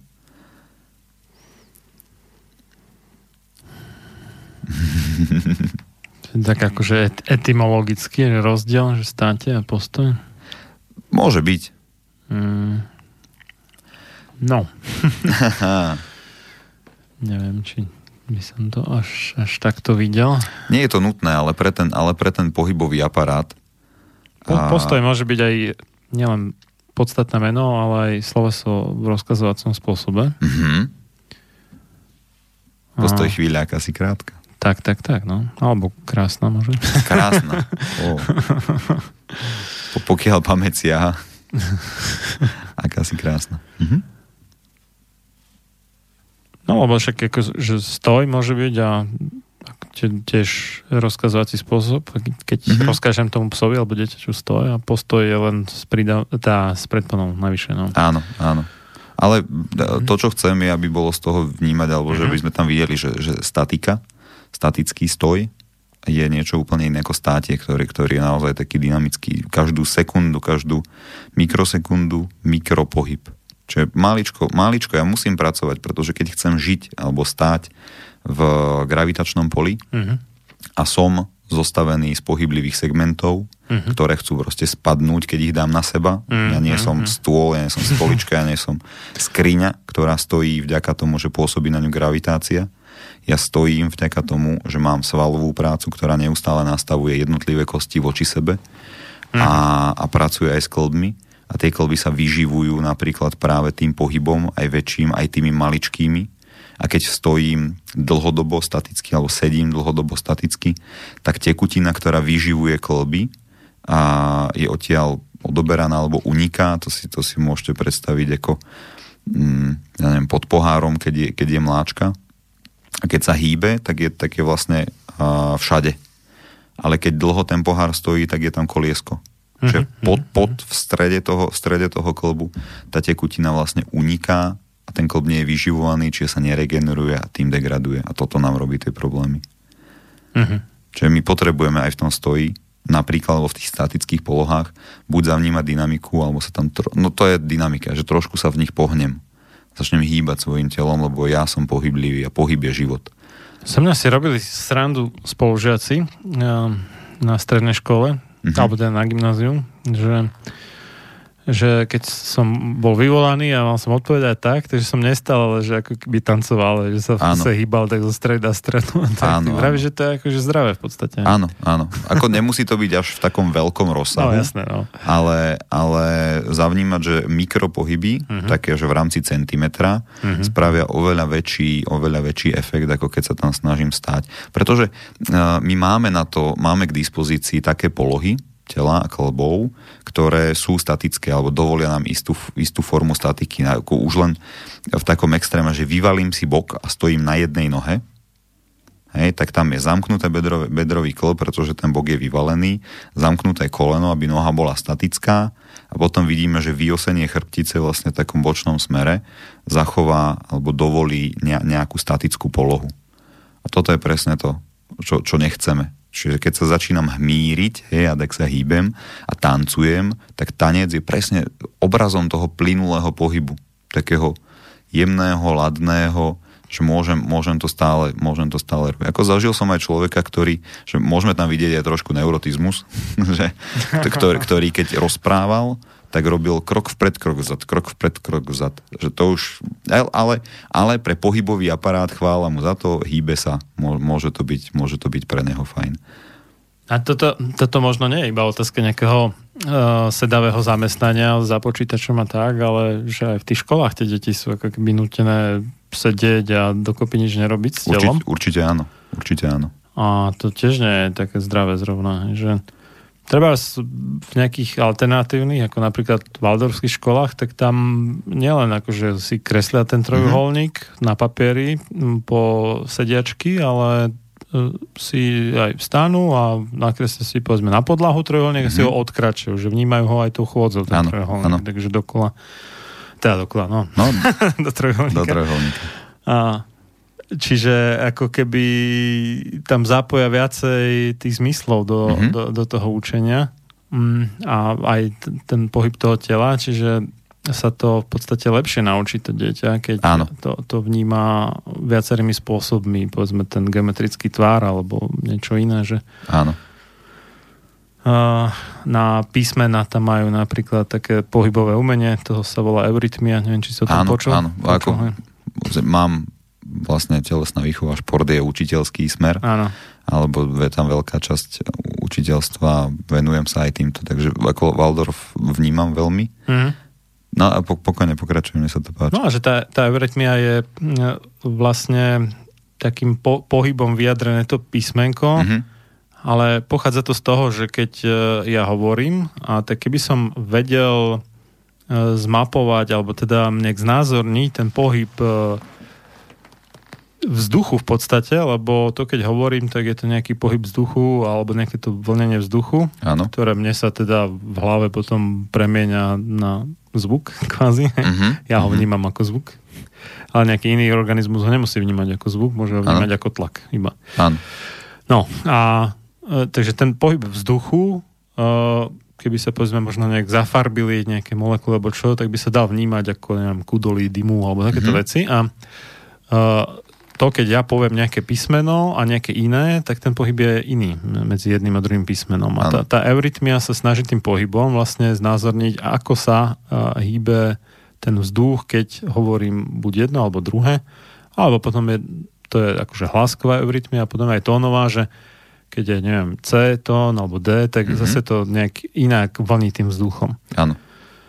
Uh, tam boli, myslím, aj nejaké fotografie dokonca, že ak sa pohár vody vlní, keď e, na ňo pustíš teda nejaký tón, tón. Mm-hmm. trebárs a sú tam rôzne je tak pekné inak veľmi, mm-hmm. možno si to ľudia dokážu vygoogliť. A, no v podstate to vyzerá ako nejaké také mandaly alebo také. Áno. no a takže to, toto je také veľmi zaujímavé na tom valdorskom školstve, s ktorom už pomaly bude 100 rokov za chvíľu myslím, že 1921 bol úplný že začiatok, že uh, ten uh, že tie deti tam nie sú nútené celý čas tam iba proste sedieť áno, v lavici áno. v tom takom pravouhlom tvare, hej, že uh, stehná oproti telu, ktoré v zíslej polohe musia byť v pravom uhle a zase stehná oproti litkám zase v mhm. pravom uhle, hej, a tak toto je zrovna tá poloha, ktorá aj pri tom sedavom zamestnaní nám činí problém, mm-hmm. že sa tam skrácujú tie šláchy a tieto veci. No. Tak, tak, no. Takže mm, to by možno bol aj dobrý impuls jednak pre tie deti, že tým, že ich viacej zmyslov ako keby pohltí to učenie, tak e, aj viacej dávajú pozor a menej vyrušujú Áno. na jednej strane, ale aj e, viac sa uh, naučia v podstate, alebo silnejšie sa to naučia, viac sa to mm, no, zavn- otlačí do tej ich duše áno, vlastne tieto... Áno. Uh, Zavnímajú to rôznymi to kanálmi. No, no. Tak, tak, no. No v, v rámci tohto, tohto pohybu, tak ja si ešte, ešte spomínam, pamätám, ako sme v niek- do, do nejakej štvrtej do niektorej, do niektorej triedy sme ešte chodili povinne v, cez veľkú prestávku na, do kruhu uh, niekde na veľkej chodbe bolo to príkazom a ako tam musela byť veľká výnimka, aby to človek nemusel, nemusel spraviť, tak e, sú, sú to také, že aha, ako nesloboda, niečo do niečoho ma nutia, ale teraz ako vidím nejaké výhody alebo niečo, čo, čo to mohlo, mohlo priniesť. A pretože ja teraz ľuďom so sedavým zamestnaním rozprávam o tom, ako sa pohnúť, prečo, prečo si ísť prečaj alebo sa niekde vôbec uh, zdvihnúť a, a rozpohybovať hmm. telo ale tá nesloboda je v tom, že to bol príkaz bez toho, aby bolo vysvetlené, áno, že prečo áno. to je. A keby ľudia pochopili, že á, takýto to má dobrý vplyv na mňa, mm. tak niektorí možno nie, ale veľká väčšina by asi si povedala, že a tak to je taký dobrý nápad v zásade. Áno. A tak v zásade dá sa, dá sa to, tam ide aj o prístup, mm. že to viem spraviť hravou formou, alebo mm-hmm. niečo, čo by tie deti zaujalo. Áno, alebo... pozitívna motivácia, mm. nie, nie áno, direktívny áno. príkaz. Čokoľvek. Mm. No a k tomuto ja do, dovolím si, že chytiť sa trošku aj, aj, aj nesedu, možno to skritizovať, nie veľmi, ale, ale práve a, že aj, aj stoličky napríklad uh-huh. v mhm. tej základnej škole, uh-huh. ako keď sa pozriem ja na set v základnej škole, tak tam nebude uhli nikdy. Alebo v malej, v malej miere, ako keď sa tam pozrieme, tak tie deti tam tak nebudú sedieť. A jedno je to, že, že aj súčasné stoličky, tie, čo kedysi boli, nie sú vyhovujúce pre deti, respektíve uh, nevyho- nevyhovujú uh, každému. Mm. Sme tak individuálni, mm. že niekedy na centimetrovej úrovni, na centimetrovom rozsahu, ale potre- potrebujeme to inak, aby sme vôbec mohli... Ja myslíš, že napríklad, že nejaká stolička je príliš malá, povedzme, na nejaké dieťa? Že áno, áno, ale skôr, pri, kolena, skôr alebo... príliš vysoká. Aha. Skôr mm. príliš vysoká pretože my, ako to skúmame, hľadáme, učíme ľudí, mm. tak sme prišli zrazu k stoličkám, úplne tak historicky niekde, že oha, že stoličky, a že no, to je také, taký ten prelom, dru, prvý, prvý, druhý stupeň, tak sme na to sadli a hovoríme, to je, to je perfektná stolička na moju výšku. Mm-hmm. A to je má 170 cm, 171, 2. Mm. A a bola, bola pre mňa, aby som, aby som mal všetky tie pravé uhlie, sedelo sa mi dobre a v, v spriamene v tom, v tom uh, smere k odporujúcom gravitácii, čiže kolmo nahor, tak táto výška mi bola akurát a tá lavica, napríklad pre taký počítačový set, a bola úplne, úplne super parádna. Čiže to, to, to za čím teraz v súčasnosti sa dávame je príliš vysoko. My k tomu musíme mať príliš vysokú stoličku a nevieme sa potom prispôsobiť a nevieme si nájsť tú polohu. A, a nohy sa nám rôzne krútia do všetkých pozícií a preto sme tam netrpezliví, nevieme tam usedieť, ne, lebo nemáme oporu. My sedíme na sedacích kostiach a to sú dve. A to je z, z geometrie je to, je to priamka, čo čiara a nie rovina, alebo nie, nie plocha, ktorá by, uh, ktorá by bola stabilná, hej, že už by to vytváralo nejakú, nejakú oporu. A preto sa potrebujeme oprieť o nohy. No a keď nohy nemajú dobrú oporu, že stolička je pri vysoko alebo pri nízko, znova je to ako s tými podpätkami. Hej. Mení sa to, mení sa ten uhol a ja sa tomu začínam prispôsobovať alebo z toho unikám a chcem tie nohy niekde zamotať, zachytiť a mhm. získať tú oporu pevnejšiu. No a toto neriešia stoličky alebo s veľkým presahom, čiže ako málo stoličiek by toto riešilo. Tak v podstate to znamená, že aby to bolo vyhovujúce, tak by aj tie stoly, aj tie stoličky mali byť výškovo nastaviteľné. Stoly. Hlavne stoly. Áno, mm. a potom aj stoličky, ale stoličky mm. niekedy už vo veľa menšom rozsahu, ako to mm-hmm. v mhm. súčasnosti robia. Mm-hmm. A pretože tieto stoly je ten, čo máme my tu teraz napríklad, je dosť vysoko. a tie, čo sa štandardne predávajú, tak sa predávajú ako pracovné alebo písacie mm-hmm. a vôbec nepočítačové. Pretože počítačový stôl a buď je nižší, uh-huh. alebo má podvesný vozík, ktorý znižuje túto, túto, ten smer alebo tú výšku, kde má byť klávesnica, uh-huh. aby mne ruky prirodzene padli dole a sú pozdĺž tela. Ja som si to tak dal, že, že mám takú dosku, na ktorej mám klávesnicu a myš a to si potom tam na, na, na kolena. Áno, áno, áno. A, a, Môže byť, no. to, to by bolo fajn, potom už sa rieši len výška monitoru. Ale, hmm. ale aby sa mi aj, aj dobre sedelo, že ja si musím vedieť sadnúť vlastne, že musím aj vedieť aj o tom sede, že to je na mhm. zadku, čo sú tie sedacie kosti, že sedím kolmo nahor le, prečo? Znova, lebo je to optimálne, lebo uh, v tej gravitácii čokoľvek sa z nej vychýli, tak to začína padať, čo znamená, že mňa to unavuje, že berie mi to viacej energie a začínam tam byť strnulý. Takže vraciam sa niekde blízko a znova je to také hmírenie sa okolo tej stredovej pozície v tom, v tom kolmom postavení, mm-hmm. že je to taký maličký pohyb a keď už ho nezvládam, tak ho zruším normálne, akože opriem sa niekde, chvíľku si oddychnem, lebo je to jasným znakom toho, že nemám na to silu vrátim sa potom späť, keď, mhm. keď sílu naberiem. No. Ja som si nainštaloval na počítač takú aplikáciu, ktorá mi mm, dá taký veľký štvorec cez obrazovku každých 20 minút, že choď si Niečo. zdvihni sa, choď na teda dvakrát do hodiny to uh, dá také, že na, na pol minúty, že neviem čo, vystri sa, mm-hmm. tak, ponaťahuj sa a potom uh, ten tretíkrát, teda raz za hodinu v priemere to dá na 5 minút, že choď, neviem čo, prejdi sa mm-hmm. vonku, vyne smeti, neviem, hoci čo. Jasne. Aha. že na taký trošku dlhší oddych od počítača tak e, toto by som aj odporúčal ľuďom, lebo predtým, keď som to nemal, tak e, som sa častokrát zbadal, že po nejakých troch hodinách v kuse vysedávania za počítačom už som bol úplne že stuhnutý, zdrevenený mm-hmm. alebo neviem čo. A takto, keď ma to vyslovene, že nutí vstať a tak, tak e, tak sa mi nedostavujú takéto no, nepríjemné pocity telesné v podstate, ano. že že je to také opatrenie, ktoré prakticky nič nestojí. Tá, ten program je zadarmo v podstate a, a, a vlastne človeku to ušetrí zbytočné bolesti a niekedy až chronické problémy. Už Určite áno. Určite áno. Ja učím ľudí, že použíme takéto programy, hm. to fajn ale to čo, to, čo nás tie programy majú naučiť, je ten režim, kedy, uh-huh. kedy ja, ja sám to začnem vnímať. Kedy ja sám ako začnem sa trošku sledovať a zistím, uh-huh. že už, už toho mám fakt dosť. Idem sa rozhýbať aj, aj skôr, ako to, ako to pípne, ako to blikne.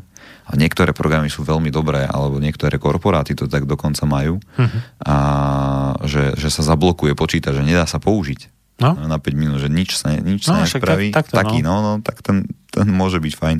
Mno, mnoho ich je takých, dajú sa použiť, hmm. ale vravím do finále a ja nech, chcem toto zvnútra od ľudí to, to alebo nie, že vyžadujem No, to, ale, však, áno, ale, tak ale ako to začiatok, ako dobrý začiatok no. vynikajúca vec, Mm. vynikajúca vec, pretože mi to pripomína. Ja radím ľuďom, aj keď ne, nebudú používať program, tak si daj, dajte len uh, minútky, normálne kuchynské, Mhm, ktoré, mhm, ktoré keď cinknú, tak ja vstávam, alebo čoko, čokoľvek spravím, len sa natiahnem. Alebo už len to, že sa rozpohybujem, či idem, vstanem, idem sa napiť, Mhm. idem za kolegom porozprávať sa, alebo už len, že zdvihnem hlavu od monitora, zahľadím sa niekam inám. Hej, to tam tiež bolo také, že- veľkú prácu. že zaostriť Preostriť. na nejaký predmet, Áno. ktorý je aspoň 20 metrov ďaleko. Áno, Takéto áno. všelijaké mi to tam dáva hlášky, rôzne. Áno. Za každým je to niečo iné. Dobre, dáme si ďalšiu prestávku, teraz takú dlhšiu, takú tu- tublatankovú. Tá prvá pesnička, Pravda vyťazí, to je taká tá v podstate novembrová, alebo krátko po. Kto ste nevideli, tak pozrite si videoklip, to, to stojí za to. A druhá to bol taký sk- skoro až underground, alebo teda podsvete pomaly za, za sociku, že dáve znamenie osudu. Myslím, že s tým mali aj nejaký trošku problém s vtedajším cenzorským úradom, ktorý sa síce volal trošku inak, ale v podstate robil cenzuru. A mne sa to tak hodí, ja som taký ohnivejší, takže mm, je mi to takú srdcu blízka pesnička, tak a za nejakých, to vychádza skoro 10 minút, budeme pokračovať.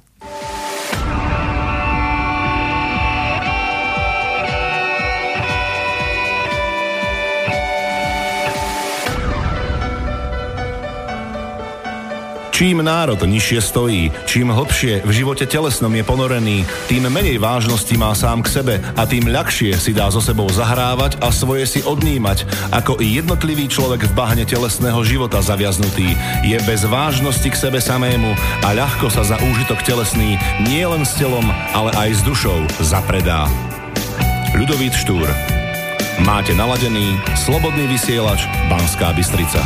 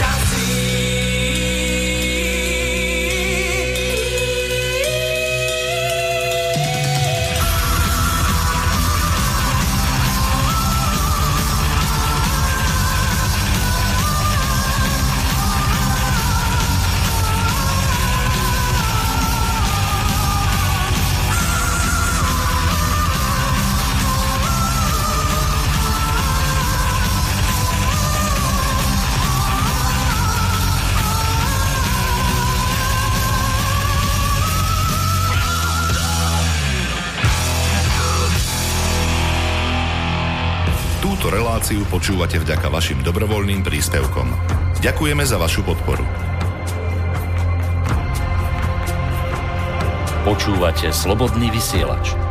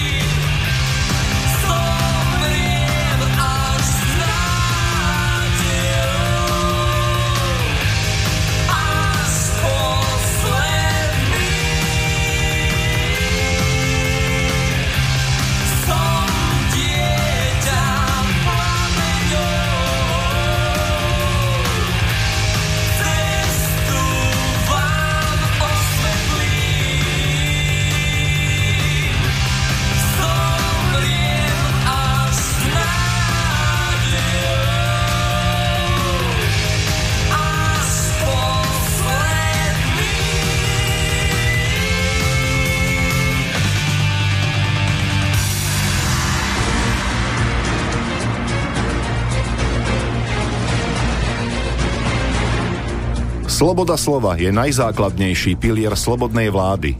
Keď zbúrate túto oporu, ústava slobodnej spoločnosti stráca svoju platnosť a na jej ruinách vyrastá tyrania. Benjamin Franklin Máte naladený slobodný vysielač Banská Bystrica.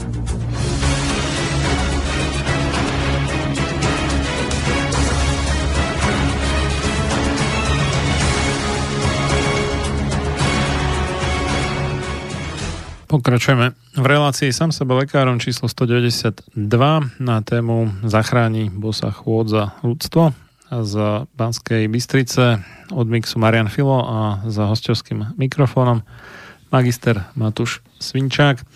Zatiaľ sme teda skôr sedeli, než chodili, mm-hmm. ale možno by to ešte bolo treba doťuknúť, že že teda ako správne sedieť, keď už sme začali s tými stoličkami a stolmi a, a so všetkým tým. Mm-hmm. No sa to bude vždy prepájať, že ne, mm. nemôžeme to oddeliť, lebo stále hovoríme o tele. A uh, keď sme boli pri tej bosej chôdzi, hovorili sme o opore, hovorili sme o tom, ako noha a ešte nie ako stojí, ale že môže nejakým spôsobom stať, tak uh, tam sa to prepája s vnímaním, už vravím, gravitácie, ťažiska a chrbtica v stoji, keď si to tak pozrieme, že je v nejakom postavení, v nejakých zakriveniach, tak v sede by nemala byť inak. Prečo? Pretože pánova nezmení svoju pozíciu. Jediné, čo sa zmení, je to, že sa nohy ohnú. A tam, sú, tam potom hľadáme tie pravé uhly. Čiže keď ja niekde nastavujem set, tak ja hovorím, zabudni na stôl, zabudni na počítač, na všetko, s čím pracuješ na stole a poď si sadnúť. Hej, čo ideme ďaleko od stola, ďaleko od všetkého a ideme len vnímať to, ako sedím. Vnímam to, že se, sedím znamená, alebo častokrát sa ľudí pýtam, ako sa sedí. A prichádzajú také tie informácie, že bradu niekam zasunúť, lopatky niekde potlačiť, ramena, aby niekde neviem čo, kde robili. A potom niekedy prichádzajú informácie, že nohy na zemi, alebo také tie práve uhly a tak ďalej, vystretý a narovnaný. A tom sa pýtam vždy, že čo to znamená, že ako to je. A málo kedy ale prichádza už taká informácia, že ľudia to vedia odhaliť, že sa sedí na zadku. A to je, to je základná vec. To je základná vec. Hej, že ako sa zabíja klinec. No zoberiem klinec a zatlčiem ho. E, OK, a čím? Pesťou, hlavou, alebo čím? Hej, že to kladivo, ten nástroj je tam podstatný. A v tomto, v tomto vsede je tam panva pánva, ktorá má také oblúčiky, volajú sa sedacie kosti, lebo zadok nie je len akože sedacie svalstvo, to je veľká plocha, ale sedacie kosti sú také dva, dve kostičky smerujú, alebo keď ich nasmerujem kolmo dole, čiže a, sa pevne alebo ako jasne pritlačia o, seda, o sedačku alebo o to, na čom sedím, tak e, vtedy má šancu chrbtica začať vyrastať nahor alebo smerovať nahor. Tiež to prirovnávam k tomu, keď e, si dáma sadne pánovi na, na stehno, na, na, tak na stehno, tak e, veľmi často, že moja zlatá, ako si krásna, aj chcem ťa tu mať, ale buď nájdeme inú polohu, alebo, alebo musíš ísť preč, pretože to na tom stehne strašne bolí. No prečo? Pretože stehno je vlastne kosť, čiže ako keby zábradlie. A keď chcem na zabradli sedieť bez nôh, tak tam musím vždy balancovať. A balancujem vždy v nejakej opore. A to sú tieto sedacie kosti, ktoré začnú stla- veľkou silou, veľko, ako tá hmotnosť sa celá presmeruje len do dvoch kostí a tie potom tlačia. No a keď toto nájdem na, na stoličke, že sa začnem preklápať panvu, nájdem v ktorej polohe a sú kolmo zatlačené do zeme, vtedy chrbtica začína vyrastať nahor a môžem zistiť, ako nízko, veľmi často, že ako nízko mám mať stoličku, aby mi nohy vôbec dosadli celou plochou na zem a ja získam k týmto dvom kostiam, ktoré sú balančné, ešte ďalšie dva body alebo dva priestory chodidiel a to už sú štyri body, už je to stabilnejšie aj môžem, môžem sedieť. To je set. V tú chvíľu, ak je to počítačový stôl, ohýbam voľnú ruku, ruku voľnú v ramene, ohýbam v lakti a je to výška niekde častokrát pod výškou súčasných stolov, ktoré sme vrali, že sú pr- pracovné alebo, alebo písacie. Väčšinou tak asi bývajú v vysokom stole? Nie, nie, nie. Stol, stoly, stoly pracovné a písacie uh-huh. bývajú tak 72 až 76 cm vysoké. Uh-huh. A jedálenské bývajú niekedy vyššie. Uh-huh, Niekedy, ak sa niekto akože zblázni alebo povie si, že má to byť vyššie, stretol som sa s kanceláriami, kde prišiel jeden človek nadšený Mhm. a vraví, niekde, tak mi to došlo, má to byť vyššie, tak zdvihol všetkým stoly o 10 cm, všetci tam boli ako za barovým pultom, ruku, ru, ruky mali vysoko. Bolo to fajn, pretože tie súčasné monitory na Mhm. nízkych nohách takýmto spôsobom aspoň sa dostali pred tvár a ľudia prestali namáhať krčnú chrbticu v ohnutí, že sa začali, prestali pozerať dole, Uh-huh. Sa prestali hrbiť. prestali sa. Mhm, hrbiť v, krč, v krku, ale za, začali si vytvárať napätie v Mhm. ramenách a v šíji tým, že mali ruky vysoko. Uh-huh. Takže potom, keď toto má všetko doklapnúť, tak buď znížime stôl, ak je to taká možnosť, na nejakých... Je to rôzne, hej, tam záleží na, na rozmeroch tela, na pomeroch jednotlivých kostí a niekedy ideme z tých 72 v lepšom prípade na 64, že to je ako krátka, krátky roz, rozsah. Keď je to ten 76 alebo fakt tých 80-82, kde to niekto už zvýšil, Čo, spílite nohu? Alebo? Buď spílime nohu, alebo tak zvýšime stoličku, ale musím zvýšiť Mhm. stoličku a musím zvýšiť aj tú oporu nôh, čiže musím niečo pod nohy strčiť. Uh-huh. A vtedy sa dá sedieť rovno. A ideálne zod- zodpovedne tej výške, o, o koľko som musel zvýšiť Mhm, mm, sedák, tak o toľko musím zvýšiť aj nohy. To je, to je taký... No pokiaľ teda bola pôvodne optimálna tá stolička, samozrejme. No jasné, preto vrajím, Áno, vyskúšam áno, si to mimo stola, Áno, áno. vyskúšam si, poznižujem si ju, zvýšim si ju tam, tam, kde potrebujem, aby sa mi dobre sedelo. Veľa ľudí je v, v, v takú chvíľu, že fúha, že takto sa dá sedieť. Ale to je príjemné, ako to, to drží, lebo to naskladám, naskladám tú, tú väžu z lega, čiže to tie moje uh, kosti v chrbtici nad seba a tam je to taký ma, malý, malá práca. A je to také optimálne a tým pádom ja míňam málo energie, málo svalovej práce na to, aby som to tam udržal. Ale, ale keď som vychýlený niekde, tak to sú presne tie stavy, že to musí chytiť nejaký sval, tým sa namáha, tým tuhne a tým vytvára bolesť po čase, alebo aj opotrebováva to miesto, v ktorom on tuhne. Mhm, čiže to, to vlastne všetko podvedome prebieha, že, že ja keď sa nejak vychylím, že nie Mhm. som v takej tej rozumnej polohe, kde som sa mi tie svaly najmenej namáhajú, ale nejak neviem, nakrivo, alebo tak, Áno, tak podvedome sa to snažiť proste nejakým áno. tým Je to nejaká stratégia to toho vyrov, vyrovnania. vy, vyvážiť Mhm. a tým pádom sú tie príslušné svaly viacej namáhané a vo výsledku to spôsobuje teda nejakú bolesť Áno. zo sedenia de facto. Áno, áno. Hm. Takže tam sa to všetko, všetko sa to potom spája. To Ale kde- sa to, to, to, to, tuším aj nejaký názov. Mm, ergonomia. To, to áno, ale Alebo? myslím, tá, tá akože chronická choroba spôsobená z takého toho nezdravého sedenia započítava RSI, tuším sa to, alebo tak, Á, tak áno, áno, áno. Hm. No dobré. Je to možné. Toľko k sedeniu, či ešte niečo? Fú, tak viem o tom rozprávať aj dlhšie. tak, aby sme sa dostali Ale jasné. chôdzi. Jasné, no, no tak pre, prekle, pre, prekleňme sa k chôdzi.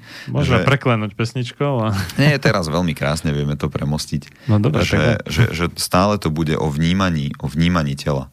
Pretože keď ja budem vnímať, že som vyosený, tak, e, alebo na, jednak ako, ako budem vnímať, že som vyosený? No, potrebujem poznať tú stredovú polohu tú, prí, tú prírodzenú, alebo takú tú optimálnu, kde toho používam čo najmenej a všetko, kde zistím, že tuhnem, že používam viacej svalov alebo, alebo sa tam musím nejakým spôsobom udržať, tak, e, tak je navyše. Mm, A vtedy zistím, že nie som v tom optimálnom. To ono to nevadí, telo to má poznať, má to zachovať, má poznať všetky, má poznať všetky pohyby. Moji jogínsky kamaráti robia a, také, také polohy, do ktorých by sa človek ako tak be, bežne nedostal a ich telá sú rozpohybované do takej miery a je to nádher, nádherné vidieť, čo všetko dokážu. A takže telo má poznať všetky, všetky rozmery, všetky rozsahy. A keď si toto začne uvedomovať, ako keby cez svoje ťažisko, cez, cez to, ako sedí, tak e, zistíme, že vlastne si to môžem uvedomovať aj cez bosú nohu. Pretože bosá noha, tak ako zrazu, že tie sedacie kosti, ktoré som necítil na podložke, tak aj bosá noha zrazu začne cítiť podložku, bude to bez, bez podpätku, a bude to bez, povedzme teraz, že bez podrážky, hej, že naozaj ideme na bosov von a častokrát ani nezistím, že sa niečo mení. Až po dvoch dňoch zistím, že aha, ja som chodil tvrdo, je to, je to počuť, je to cítiť v tele, pretože každý, každý krok robí v mojej hlave otras, že niekedy sa môže stať, že človek sa vyzuje a začne ho bolieť krčná chrbtica, pretože ten otras každým krokom, keď je dupavý a naozaj to naráža, každým krokom naráža nohou na zem, tak e, tá vibrácia sa linie celým telom a takéto najzraniteľnejšie miesto, ktoré je na, najviac náchylné na to, že sa nieč, niečo s ním udeje, tak e, to schytá, či ho, to, či ho začne bolieť. A niekto to má kršnú chrbticu, niekto ramena, niekto driek a... Toto mi hovoril jeden kamarát, že riešil teda, že skúšal barefootové topánky. Mm-hmm. Takmer akože bosonožky áno, kvázi. Áno. A že s tým mal veľmi zlé skúsenosti. Mm-hmm. Teda mne to bolo divné, že, že jak to, však všetci to chvália, jak je to áno, možné. Že... Áno. Čiže zrejme teda on mal nejaký, vysvetlím, že zlý vzorec schôdze z nejakých áno tenisiek alebo Nike Air alebo neviem čo proste je, čo má mm-hmm. strašne mekú tú, tú podrážku. Môže byť ktorá ako kvázi tlmí dopady, neviem, u basketbalistov, keď vyskakujú moc mm-hmm. a podobne. A tým, že z ničoho nič skrátka odstránil tú majku a vysokú podrážku, a, ale pokračoval v tom naučenom vzorci chodenia, mm-hmm.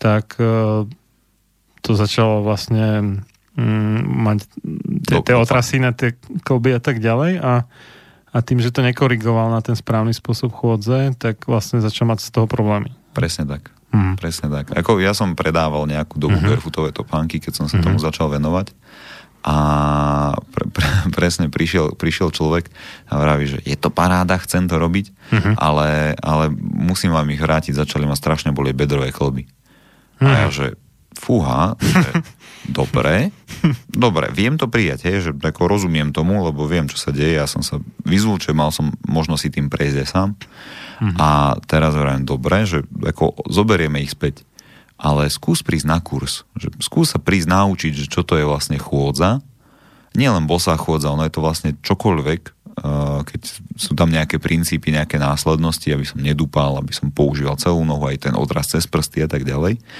Čiže ja neučím ľudí len, že musíte mať barefootovú topánku, ale väčšinou k nej prídeme, že bude najideálnejšia na plný ľudský krok. No a tento človek prišiel na kurz a vrajem, tak prosím ťa, čo sa stalo? Tebo boli bedrové klby, ale že, že to nie je len tak, že ukáž, ako chodíš, hej, to sme si videli, že dobre, je na čom pracovať, fajn. A, a potom, že tak, a, že ako to máš s tými topánkami? A on vraví, no ja som si ich kúpil a presťahoval som sa od, od práce kúsok ďalej, že predtým som bol aj 500 metrov, a, alebo nie, že predtým som bol aj 15 kilometrov, takže som jazdil autom a teraz som 6 kilometrov a začal som chodiť pešo. Takže on z ničoho zmenil e, obúvanie, čo, čo už je prvý extrém a treba to byť, byť na to vnímavý a trošku tomu dať e, chvíľku a šancu. A pustil sa do druhého extrému, že začal vlastne chodiť o 12 kilometrov viac denne ako inokedy. Takže spojil tieto dve veci, nebol k tomu vnímavý, nič neprispôsobil, nič neupravil hmm. a potom bolo úplne jasné, potom bolo úplne jasné, že, že to vyplynie do nejakých, do nejakých problémov.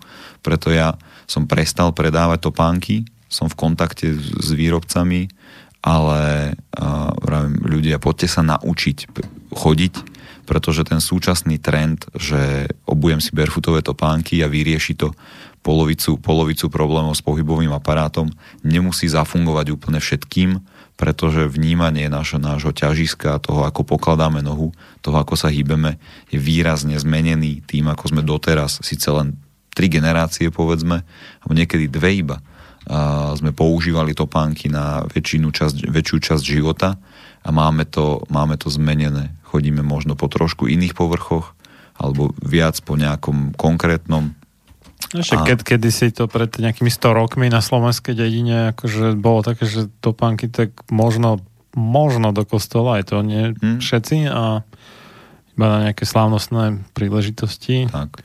A ani, ani nie v zime celý čas. No. A, a tak. A možno ešte, keď bola nejaká neviem čo, ťažká robota niekde v nejakom zlom teréne, tak mali čižmy teda, ale Áno. ako, a väčšinou tam nemali žiadne meké podrážky, to bolo proste na tvrdo. Áno, áno. Hm. Hm. Ja by som veľmi rád teraz možno sa chytil toho barefootu a barefootových topánok. A... Počuť, dajme pauzu, lebo Alebo? už, Môžeme. už máme polku relácie za sebou, tak Dobre, to oddelíme a môžeme sa vrhnúť teda na barefoot alebo po slovensky bosonohu. áno.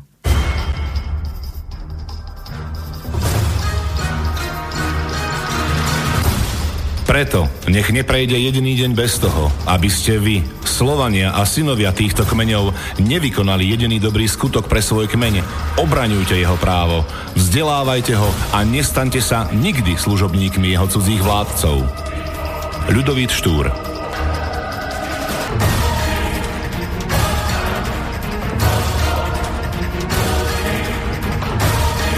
Počúvate Slobodný vysielač.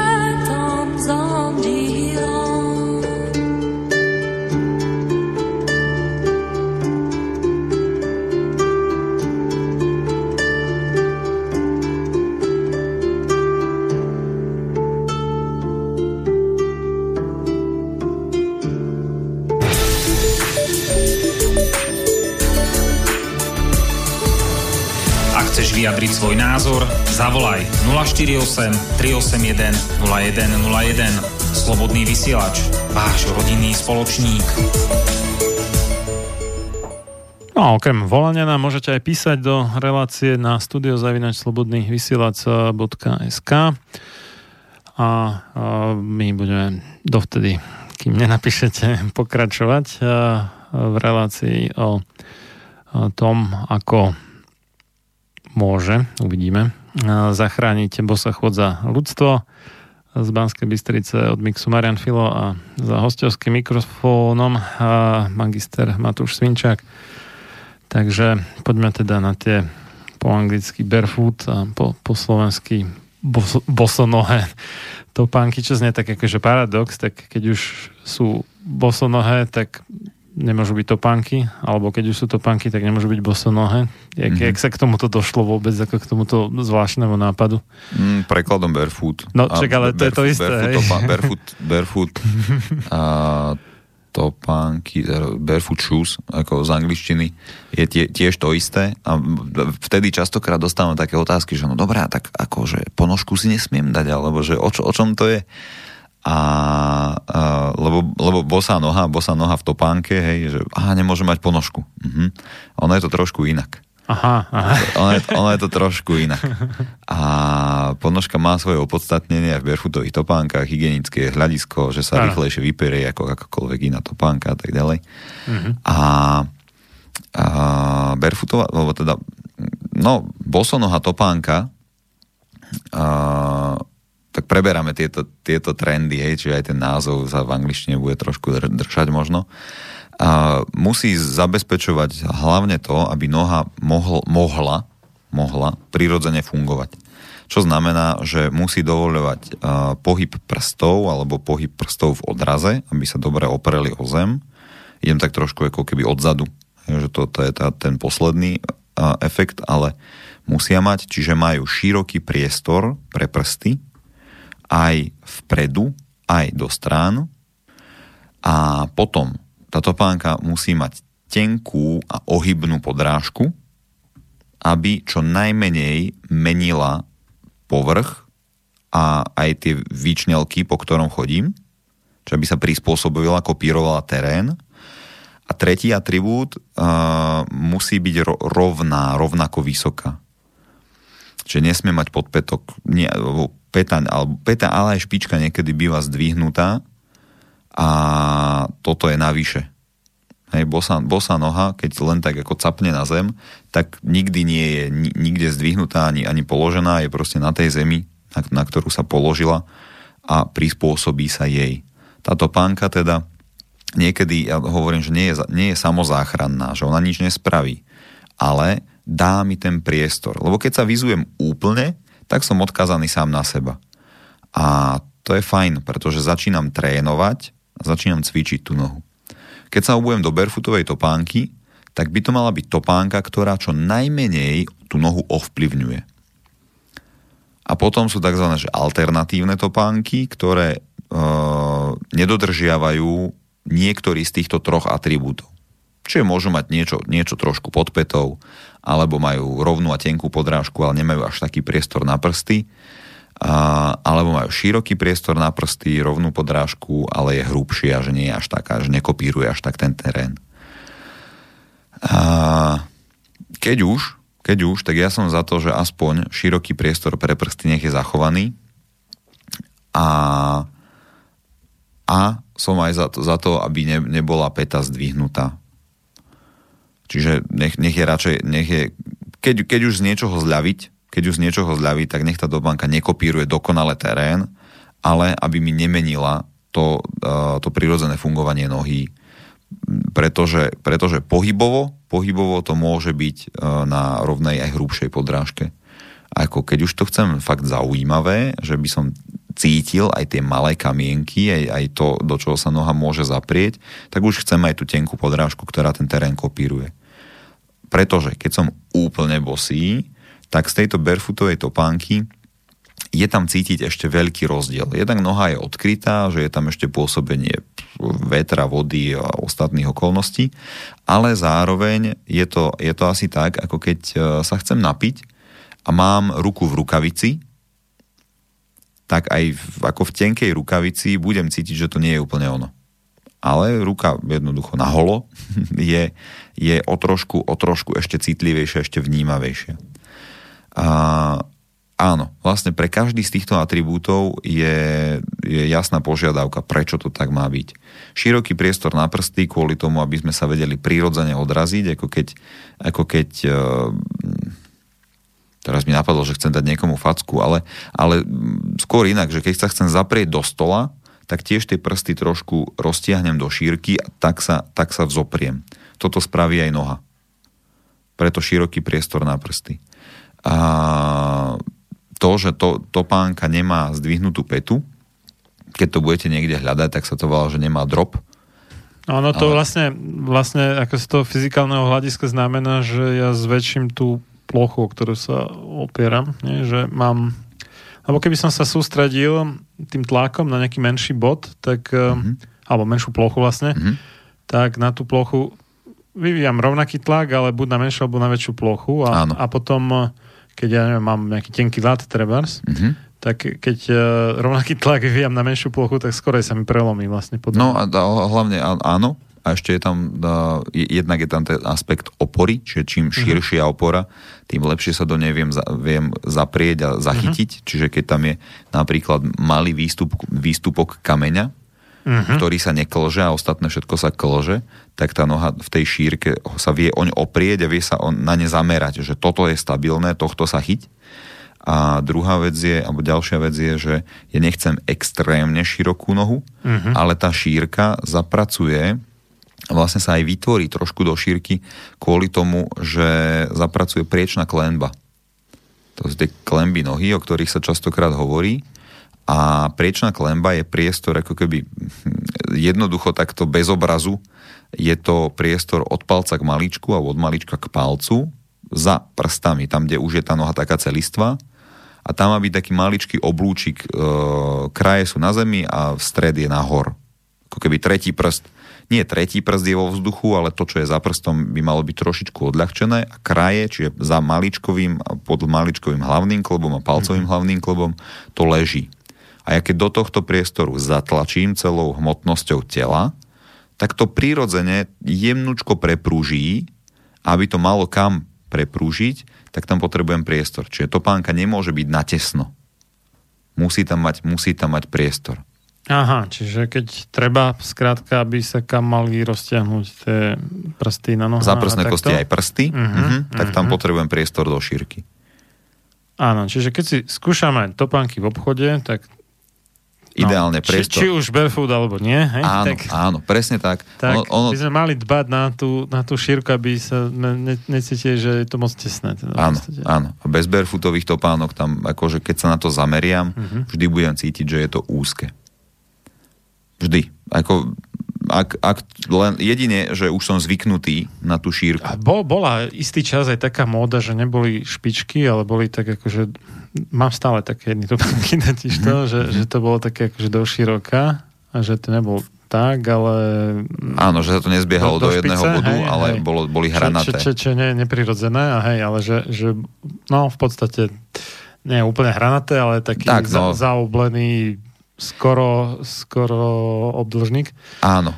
Občas, no. sa to, občas sa to objavilo, Mhm. občas sa to objavilo. Podstatné je uh, vnímať, že či to zachováva predlženie všetkých prstov, aby to bol výchobežníkový tvar, Mhm. alebo sa to niekde zbieha. Pretože to preprúženie priečnej klemby je tesne, tesne pred odrazom. A pred odrazom, čiže noha je úplne vzadu a ja začínam zaberať. Uh-huh. A keď preprúži priečná klemba, tak ja začínam zaberať a no prichádzajú do, do nareč prsty. A vtedy, keď ja zaberiem a zatlačím do nohy, uh-huh. tak nepustí len priečná klemba, ale aj tá pozdĺžna od pety k špičke. a noha sa začína naťahovať a ešte zaberá prstami, čiže tie prsty ako keby sa natiahli a tak zahrabnú. Aby získali silu, tak sa musia natiahnuť a tak zahrabnú. Čiže potrebujem priestor aj dopredu. Lebo tá noha reálne, reálne ona preprúží, pretože do nej zatlačí celá hmotnosť a ešte sila odrazu. Ale aj tie, jasné, ale aj tie prsty sa vlastne trošku natiahnu, že oni sa. sú mierne ako ohnuté. Áno, bežne, prirodzene. A Mhm. keď, hej, keď sa zapriem do toho, tak sa natiahnu, takže vlastne tam aj dopredu potrebujem mať no, neviem, pol centimetra, centimetr. To, to, je, to, to, to je super, to je super, že sa takto nad tým zameriavaš. Na detské topánky, na detskú nožičku, Mhm. 18, 19, 20 cm dlhú, sa odporúča nadmerok 1,2 cm. Čože? Áno. Fíha. Na dospelú nohu, čo mám ja, akože len tak zo srandy, Mhm. bez väčšieho skúmania sme, som išiel do topánkového obchodu štandardného, Mhm. bosý som sa tam prechádzal pomedzi regále, chvíľku sme si z toho robili žarty, keď sme ešte boli v takomto prvotnom ošiali nás nastavení. A potom No. no. ty kokso, však poďme to natočiť. A postavil som sa na taký ten merač nohy Áno. a vrajím, pozri, však ako dorazil som si to úplne na prsty, vsta- v stoji a teraz, aha, počkaj, tak ja spravím odraz. A normálne sme, sme si pozreli, hej, len na jednej nohe, jednoduché skúmanie, že okoľko sa tá noha predlží, keď ja zaberiem do odrazu a bolo to niekde k 2 cm. Čo ja odporúčam na palec. Nie, nie každý to zvládne, nie, nie každý uh, to tak úplne potrebuje, Ale to mám problém ja osobne, pretože ja si teda štandardne kupujem väč- vo veľkej väčšine prípadov 46 Áno, áno. čo je u väčšiny značiek maximálna konfekčná veľkosť. Áno, Takže to ja by som potreboval v podstate 48. 8, je to možné. No. Mhm. A no, tak to je ako, neviem, kde to zoženiem. No dobre. Pozri barefootové obchody. A prichádzam, prichádzame potom k tomu, že je pod, podstatné veľmi aj buď vedieť rozmer nohy, ale hlavne všetky, alebo veľká väčšina, a myslím si, že všetky barefootové obchody sú teraz ako keby tak striktne, e, vieš, v takom ošiali, že, že píšu všetko o týchto pánkach. Vnútorný rozmer, najdlhší rozmer, e, šírku nohy a tak ďalej, aby si to človek vedel zmerať a vedel, že či mu je to dosť alebo, alebo ešte potrebuje viac, lebo tieto štandardné číslovania už nikomu v barefootovom svete, nie že nikomu nič nehovoria, ale môže sa to dosť líšiť. Hej, že dve značky slovenské, české vedľa seba a jedna 47 bude a, 20, ja neviem, 8,5 cm a e, tá, tá druhá značka bude 29 a už vidíme, že aj toho pol centimetra hrá obrovskú rolu v tom, čo chcem. No, Mhm. no dobre, no, tak toto... Je to taký nový pohľad, ale predstav si teraz dámy, a, s ktorými sa ja stretávam, tvojej výšky, hej, s veľkým... Dámy s- moje výšky, to neexistuje. Ja mám 190 cm. No ježiš, a čo kupovali sme dvojmetrovej, sme dávali vyrábať barefootové topánky. Baba dvojmetrová. No jasné, a mala, a mala nohu aj 44. Som ešte v živote nevidel. No a dávali sme jej vyrábať 44. Ona vraví, ja neviem zohnať topánky. A je super, že a, teraz to bude veta s, s mnohými cudzými výrazmi, že tá barefootová topánka je unisex. Ve, veľmi často. Veľmi často tie, topá, tie topánky sú také, že sa robia, lebo ono je jednotný tvar nohy muža i ženy. Čiže tie topánky, kým nevyžadujem, aby ženská topánka bola ružová a mužská topánka bola čierna so zlatým pruhom, tak e, v zásade sa dá kúpiť aj, aj mužovi a žene. A ešte tá značka, s ktorou som spolupracoval, mala veľmi pekný kvetinový vzor a 46 sme nechávali vyrábať kvetinkové. Takže sme dostali, ja keď som to dostal do rúk, to boli také plachty obrovské, ako tá topánka je taká meká, ohybná, že to lietalo, to som ešte nevidel, takúto topánku. Mm. A tá žena, aká bola spokojná a rada, ale keď si to dala na nohu, tak k jej veľkosti, k jej rozmerom tela, to vyzeralo prirodzene, takže už to nevyzeralo ako nejaká obrovská topánka. Keď si to obula, tak to bolo super, úplne fakt vyzerala, vyzerala v tom veľmi elegantne. No a, a tie, tieto dámy sú potom, vieš, a aj to, že to, že je ten trh takto dostupný pre, pre mužskú, mužské veľkosti, že dobre, tak povedzme, že muži tam narážajú, ale ženy sa do týchto 45-46 aspoň Mhm. dostanú a, a, a väčšina, konečne. no. Lebo, lebo v, v dámskych kolekciách ako 44-5 to niekedy končí a tie ženy sú zúfalé. Mám, mám kamarátku, ktorá vravela v 80 rokoch, hej, nič iné jej ne- neostávalo a takéto vyjadrenie, no musí sa ti do toho narvať noha. A ona vtedy už rozmýšľala nad tým, a te, doteraz, doteraz nie je bo, bosonoha, ale už vtedy rozmýšľala, už ju to tak bolelo, že fakt vyzujem sa a pôjdem bosa Mhm. Pôjdem bosa, len vtedy ako sa ne, nevedela to ako prepnúť psychicky, že ako by sa na ňu pozerali ľudia. A to, lebo ak sa k tomu dostaneme, tak to, to, psi- to, to sociálne stanovisko a sociálny štatút, Dostaneme, ešte máme čas. no určite, tak je niekedy ako veľkým veľkým To vyzerá ako nejaký proste brzdičom. vandrak bezďak, hej? Že ako... No jasné, áno, áno.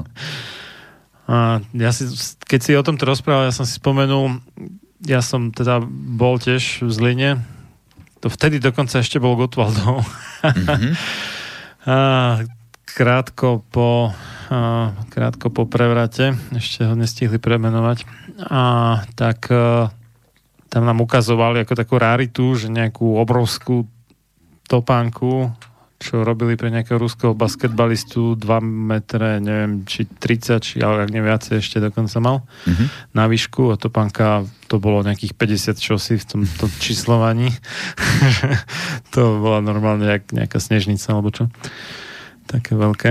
A... No toto je možno taký problém, ktorý Baťa v podstate spôsobil, asi nechtiac, Mhm. mm-hmm. že že nakoniec sa to vypálilo tak, že už takmer nikto nešie na mieru tieto panky a že drá väčšina tej konfekcie, lebo je to v podstate pásová výroba, je to lacnejšie. No, predtým bolo dokonca také um, no, porekadlo, že si ženy majú vyberať muža podľa toho, v akom stave má topánky Mhm. Že či sa o ne stará, naleštené, naboxované a tak ďalej, lebo podľa toho sa spoznalo, že či, či je ako taký akože šetrný, špororoblivý, dobrý hospodár a Áno, tak. áno, Že- áno. Lebo topánky stali, ja neviem, jeden, dva platy bežné Mhm, mm-hmm, v, tom, áno. v tom čase. Lebo keď sa šili na mieru, samozrejme tie náklady boli väčšie než pasová výroba. Jasné. No, a to medzi tým ale ne, prestalo platiť v podstate, že, Mhm, že mhm. dnes už kúpiš si za jeden plat, ja neviem, 50 párov topánok alebo viac. Hej? Áno. Podľa toho kde, akej značky, aký ale... plád, a aké topánky, áno. A, a či alebo nie. Á, určite. No, ale, ale každopádne minimálne niekoľko párov teda si kúpiš, aj barefootových. Mhm. A takže to, to, je, to, to len taká úsmevná príhoda. No je, ale ako, Mhm. mm. viem z toho vyvodiť nejaký dôsledok, Mhm. že, že presunutím do tej pásovej výroby sa stratil kontakt s človekom. Áno, a áno, sa áno. kontakt s nohou a fakt za 40 rokov sme dokázali z toho, toho kopita, pretože keď prídem k obuvníkovi a on mi zoberie miery, Mhm. hej, alebo proste si odkreslí nohu a nejakým spôsobom to kopito prispôsobí mojej nohe, tak mi musí spraviť topánku na nohu Áno. ale v tých fabrikách sa začali vyrábať topánky a prišli sme do toho, že sa začali vyrábať topánky a prišli sme, že nohy nám do toho nepasujú. A už ako v malom veku dvojročné dieťa, že Ježiš, nenechajte ho chodiť na boso, lebo sa vám nevojde do topánok. Až do takéhoto stavu sme sa dostali. Čože? Áno, áno. To akože v tom zmysle, malé- že keď bude malé- chodiť na boso, takže bude mať ši- širokú, širšiu širokú nohu. nohu, dlhú nohu niečo, Aha. sa vám nevojde do topánok. To som, to som počúval Ako dl- ja. Dlho by som pochopil, hej, že... Áno, áno, že- že... detské topánočky ešte nezoženiem na takej veľkosti. Nie, ale do, tak dobre, tak dám proste väčšie, no, hej, že dám Áno. Nie babetkovské, ale nejaké eh, chlapčenské už, alebo devčenské, to, to nie je taký problém. Ale Mhm. s tou šírkou tam, tam, Tam šírka zábavné, veľ, no. veľmi hrá, veľmi hrá. Hej, rolu. hej. A toto je, toto Čiže je, bosonožci mávajú širšie nohy v zásade. áno, áno, prirodzene, Mhm. prirodzene. Mhm, mhm. Aj tie detské nohy môžu byť širšie a dosť sa to rieši. Akože dosť, dosť je... No to v podstate znamená, jak som už predtým hovoril, že um, v prepočte na centimetr štvorcový tej plochy Áno, nohy áno, majú má- menší tlak vlastne. Hej, Áno. že môžu stabilnejšie chodiť na jednej strane, ale na druhej strane akože menšie stopy sa nechajú v podstate po sebe. Tým, že menší tlak vyvíjajú. Áno, áno, áno. Menej hlboké. Alebo po tenšom ľade si môžu dovoliť ísť. No jasné.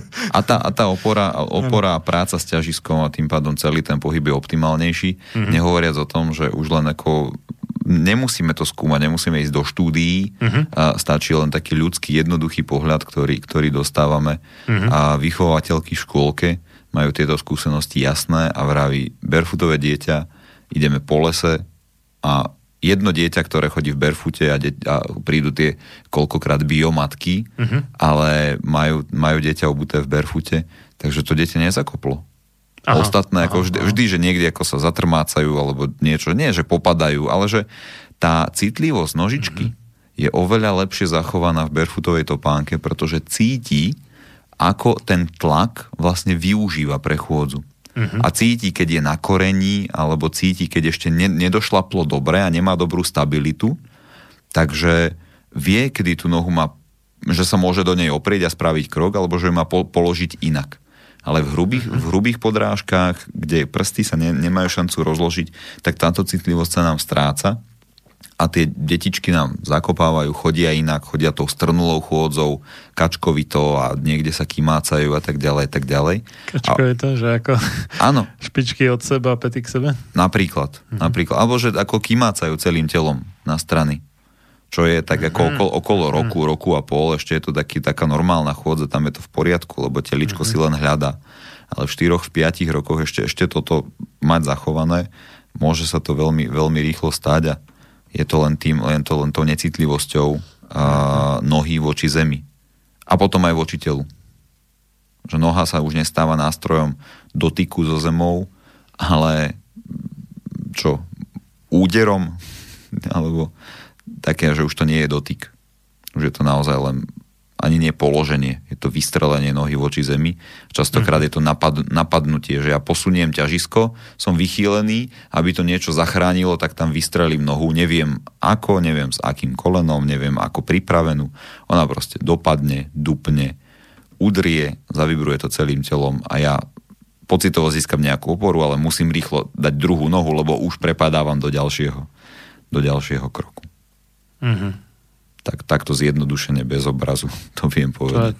také, ako možno si ja teda predstavujem, aj keď som to v živote neskúšal, že nejakú akože chôdzu po žeravom uhli, hej, že len sa tak jemne dotknem a hneď Áno, áno, áno. už idem preč, aby som sa nespálil. Mhm. Dobre, dáme si ďalšiu pesničku. Teda dve. Každé, každú pol hodinu je teda kratšia a každú tú druhú, teda Áno. celú hodinu máme dlhšiu prestávku.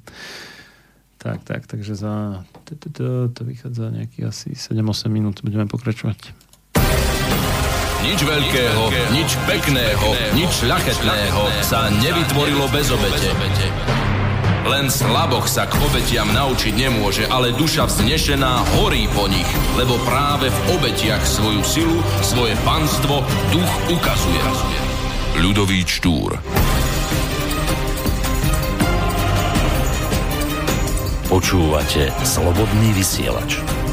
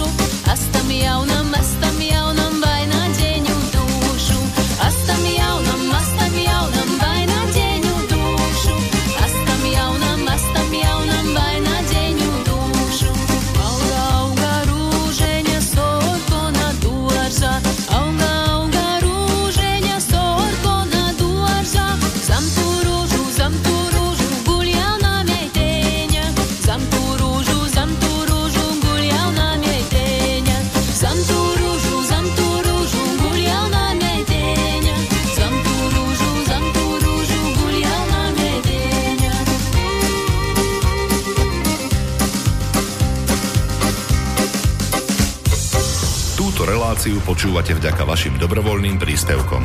Ďakujeme za vašu podporu. Počúvate slobodný vysielač.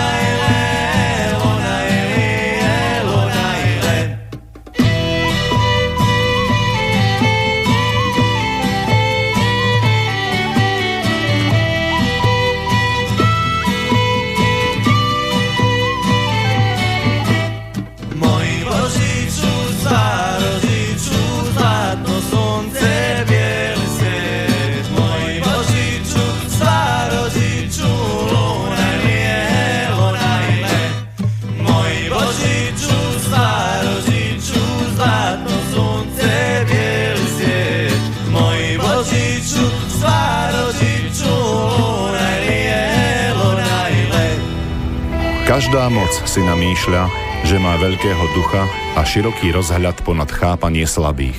A tiež, že realizuje Boží zámer, pričom porušuje všetky Božie zákony. John Adams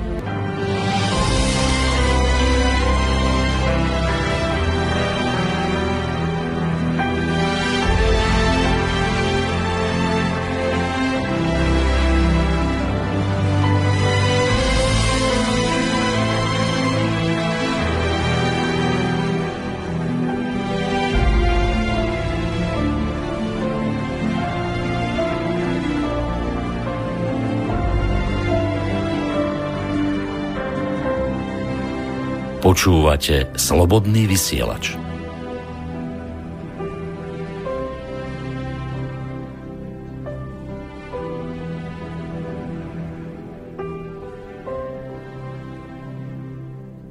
Pokračujeme v relácii sám sebe lekárom číslo 192 na tému zachráni bosa chôdza ľudstvo. A kto by sa chcel zapojiť do našej relácie, tak nám môže napísať na studiozavináč slobodnývysielac.sk e-mail, prípadne ak mm, nechcete sa podeliť s nami o svoju e-mailovú adresu, tak máte aj možnosť využiť formulár na stránke www.slobodnyvysielac.sk ktorý nájdete pod zeleným tlačidlom s ikonom obálky, na ktoré keď prejdete, Miško, tak sa tam rozvinie, že otázka do štúdia. No a tiež nám môžete prípadne aj zavolať na telefónne číslo 048 381 0101. Moje meno je Marian Filo a rozprávam sa tu na túto tému s magistrom Matúšom Svinčákom. My sme teda preberali tie hmm, barefootové alebo bosonohé topánky. A možno, možno byť asi lepší názov, než takýto paradoxný bol um, bol niečo, ako, niečo v zmysle podobné alebo blízke bosej nohe. No, tak, no, dobre, lebo však keď mám topánky, tak nemám bosú nohu. Áno, ja, ja ich nazývam, že topánky pre bosú chôdzu. Hm. Presne, presne nad týmto už dlho uvažujem, tak som čakal, že čo vytiahneš, čo ti napadne. A poďme, poďme hľadať nejaký názov, lebo barefoot sa nám nemusí páčiť. Neviem, tieto importy alebo dovozy z cudzích jazykov zbytočné, ako ma Áno. trošku hnevajú, cudzým slovom iritujú. Hľadám, hľadám i ja. Lebo to je, to je také, že si prasíme tú Slovenčinu potom a ja som taký, akože, nie akože, ale hej, Áno. hrdý Slovak.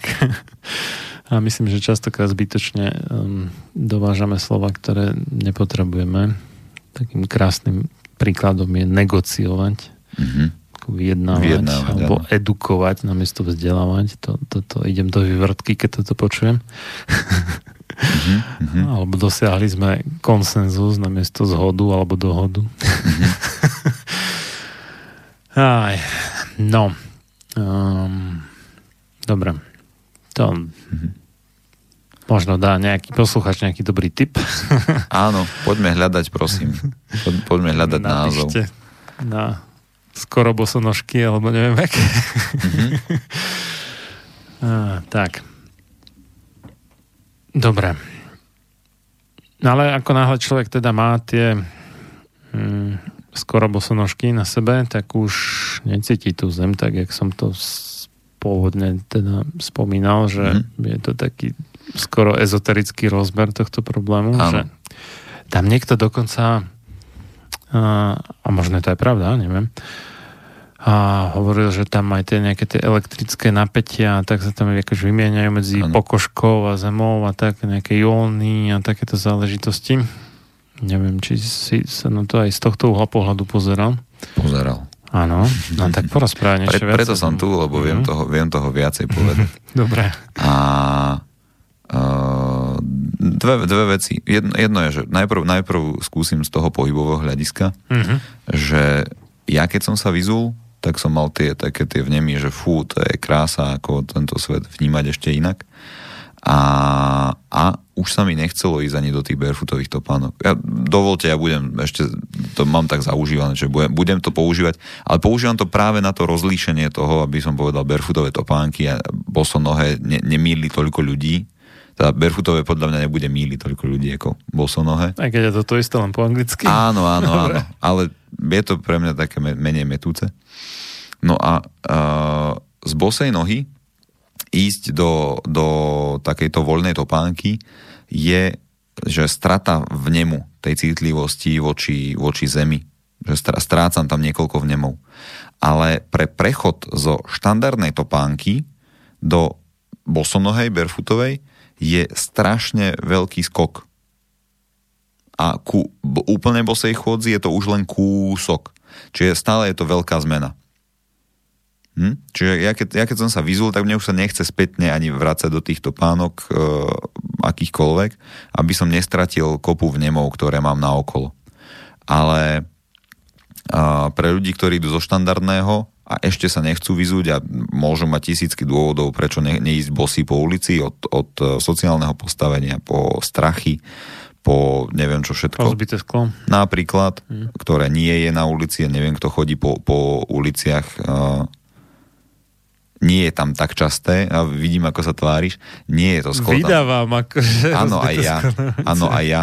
A vďaka tomu, že ho vidím, čiže ten orgán, ktorý máme, že oči, to vie zachytiť a viem to obísť.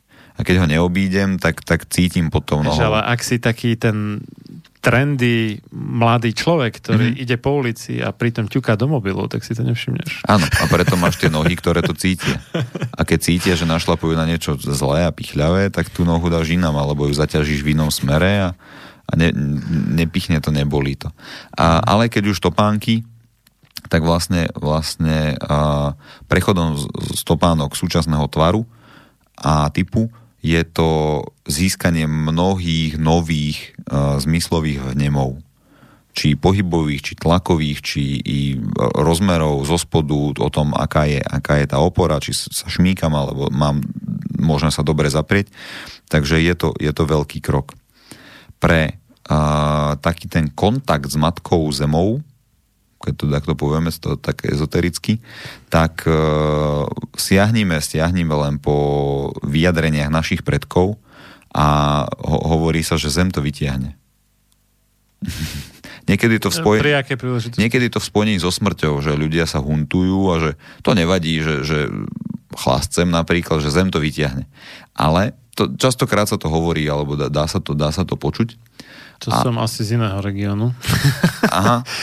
toto by nie je vôbec povedomé, toto slovné spojenie. Hm. Tak, ale napríklad niektoré choroby sa tým uh, liečili, aj teraz, aj teraz sú také odporúčania, že nie, nie, že umrite a keď vás zakopú, tak zem to vytiahne, ale naozaj uh, sú ľudia, ktorí sa odhodlali k bosej chôdzi, bose, To je- to- je- bosej. To je A- také, taký vtip, že, hej, že, a, že pani, že prikladajte si hlinu na hruď, že a to pomôže pán doktor? Nie, ale zvykajte, Zvykajte si. si, áno. tak to, to, je, to je veľmi... Toto nemáš na mysle. Nie, určite nie, určite nie. Ale v tom kontakte a, ten nejaký elektromagnetický náboj, ktorý je, ktorý má naša, naša Zem, Zemeguľa a nech je to na akomkoľvek povrchu v zásade, a, tak je nejaký jednotný dokonca aj vibra- o vibrácii sa hovorí o energii, ktorá je, že sa nemení tak, tak extrémne uh, povrchmi a priestorom.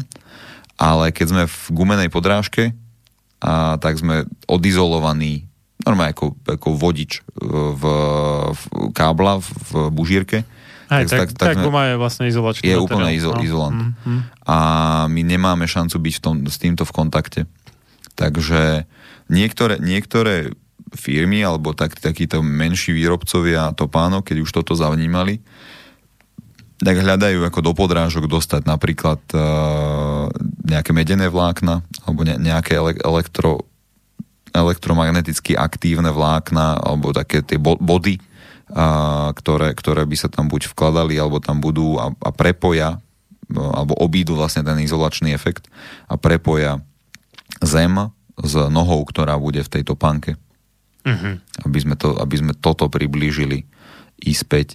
Pretože ako naozaj, to, to, je, to je prvý, prvá úroveň vnímania, že po čom chodím a v akom okolí chodím. A pretože keď pôjdem bosy po ulici, tak naozaj si aj začnem vyberať, po akej ulici pôjdem. Či je tam, či je tam naozaj čisto, alebo, alebo je, to, je to ulička, kde sú ja časté krčmy a, a je tam načúrané od psov a ne, neviem čo všetko. To, vidíš, toto je druhý, No. druhý Aspekt. akože dobrý dôvod, prečo nechodiť bosy. A ja, no, Načúrané od psov. áno, A nielen od psov niekedy. áno, áno.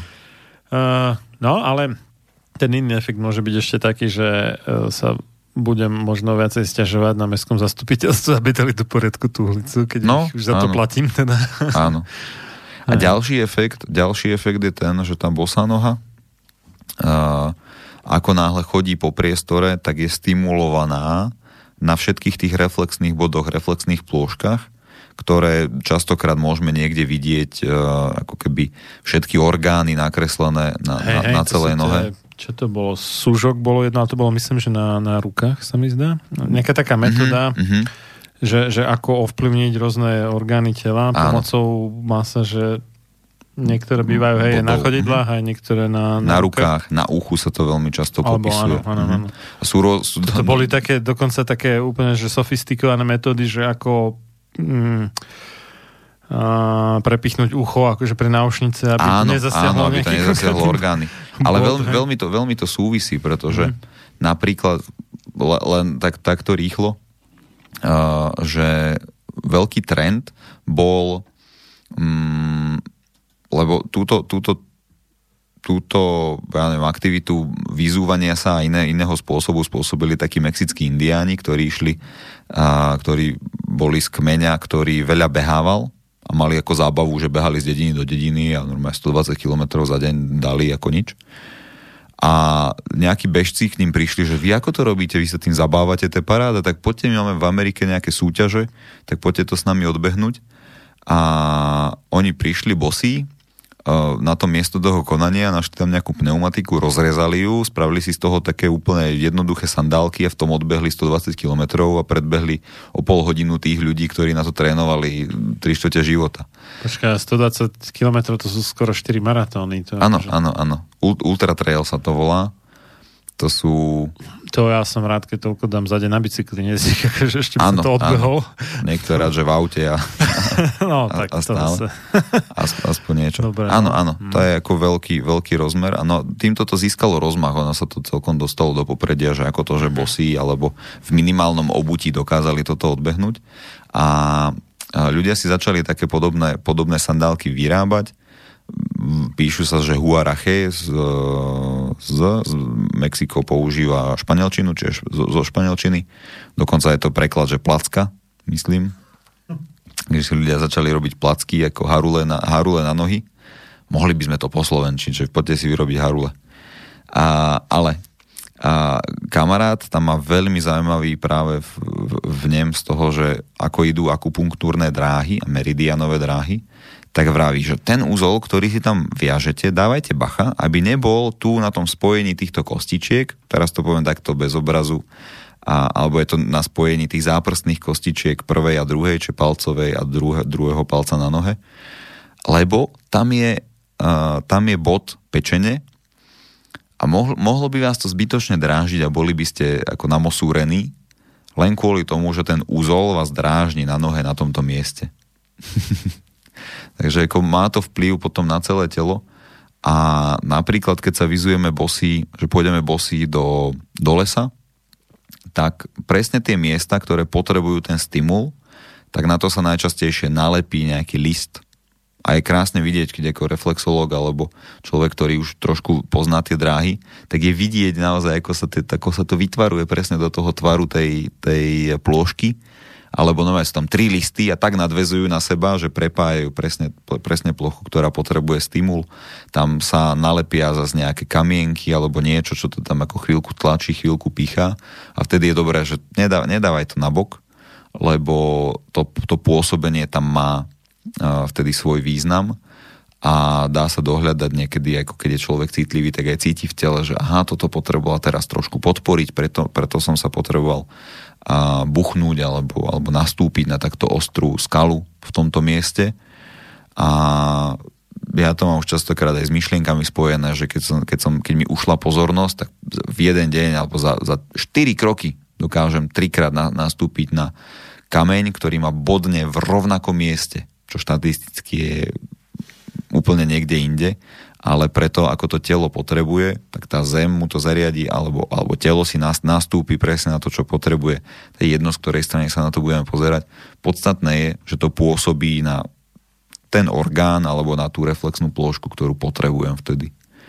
A od tohto sa my dosť izolujeme a v topánkach tým uzavretím a jediná možnosť je, že nám niečo do tej topánky skočí, vbehne, padne tam kameň a začne nás to tlačiť zase na, na nejakom mieste, alebo, alebo sa nám nahrčí ponožka na tom mieste, alebo tomuto liečeniu vôbec neprikladáme žiadny, žiadnu váhu, žiadny dô, dôraz.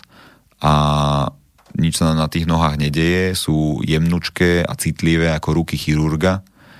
A potom to telo nemá tieto stimuly zvonku a jednoducho tie orgány naše a nemajú podporu ce, cez, tieto, cez tieto plochy no a správajú sa tak ako, tak ako vedia.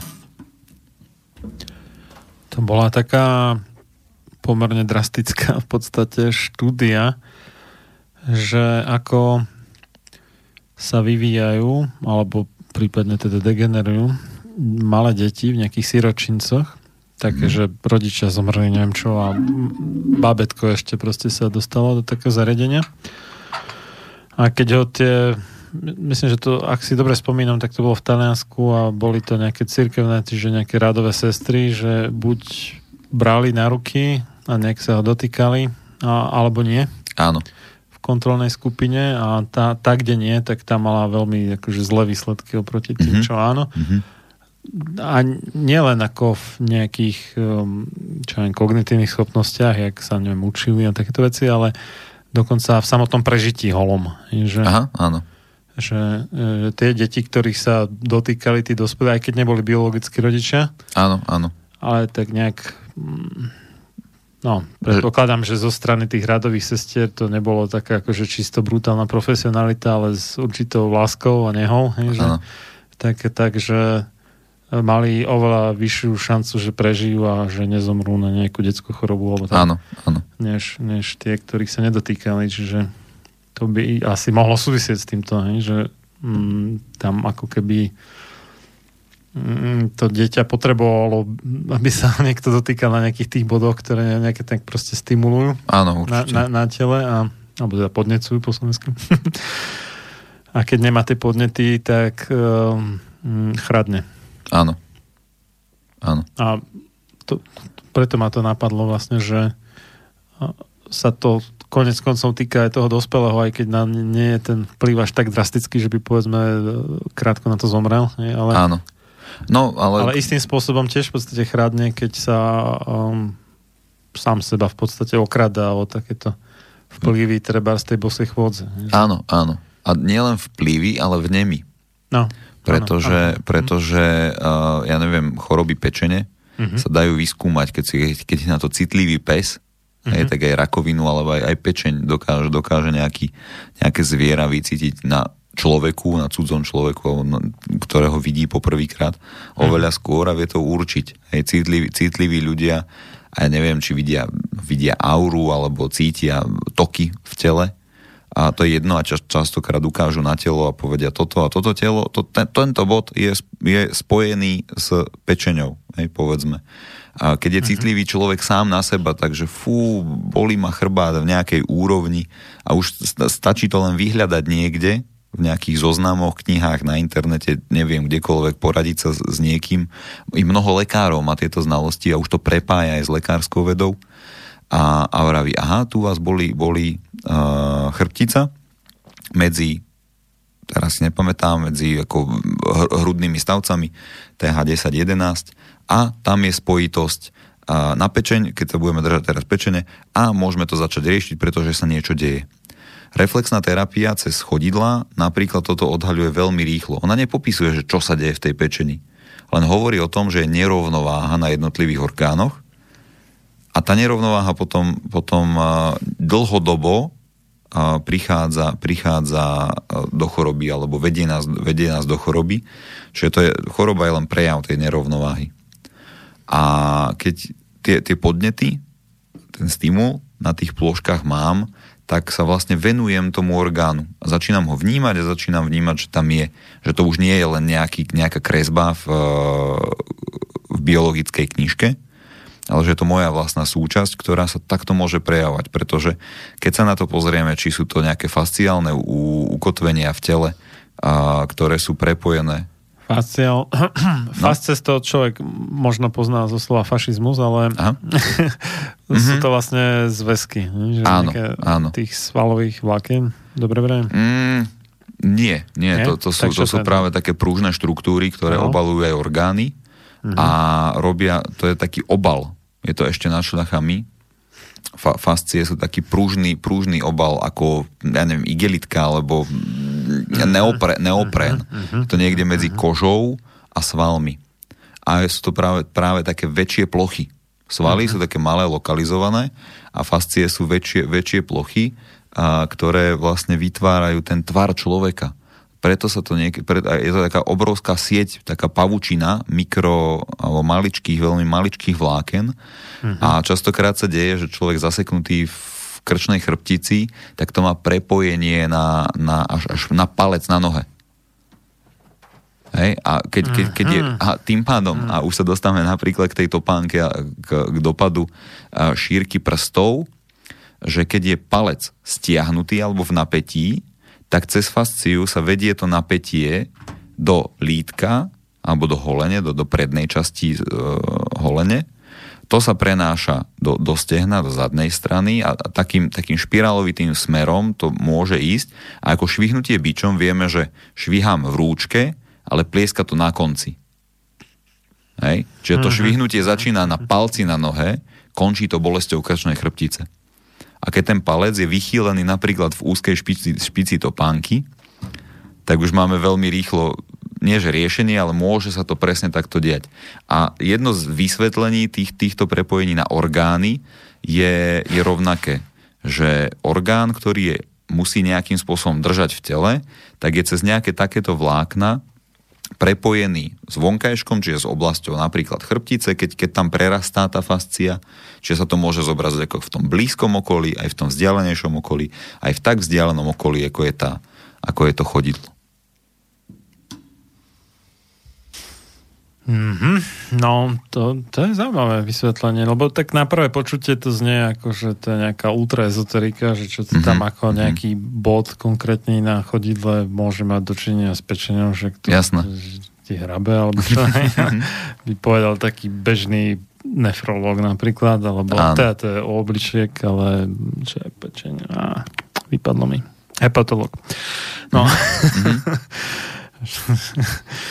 Ale teraz to dáva zmysel vlastne, keď si takto vysvetlil, že, že to má to v podstate vedecké vysvetlenie.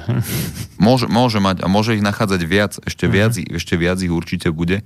A ja keď som s tým začínal, tak mne sú tieto veci v zásade jedno. Ja keď vidím, že to funguje, tak je, je, nepotrebujem, nepotrebujem vždy To, vedieť je- ten to je princíp. pravda, ale keď vieš, ako to funguje, tak je to ešte, ešte o úroveň vyššie, než keď iba vieš, že to funguje a nevieš ako. Hm, hm.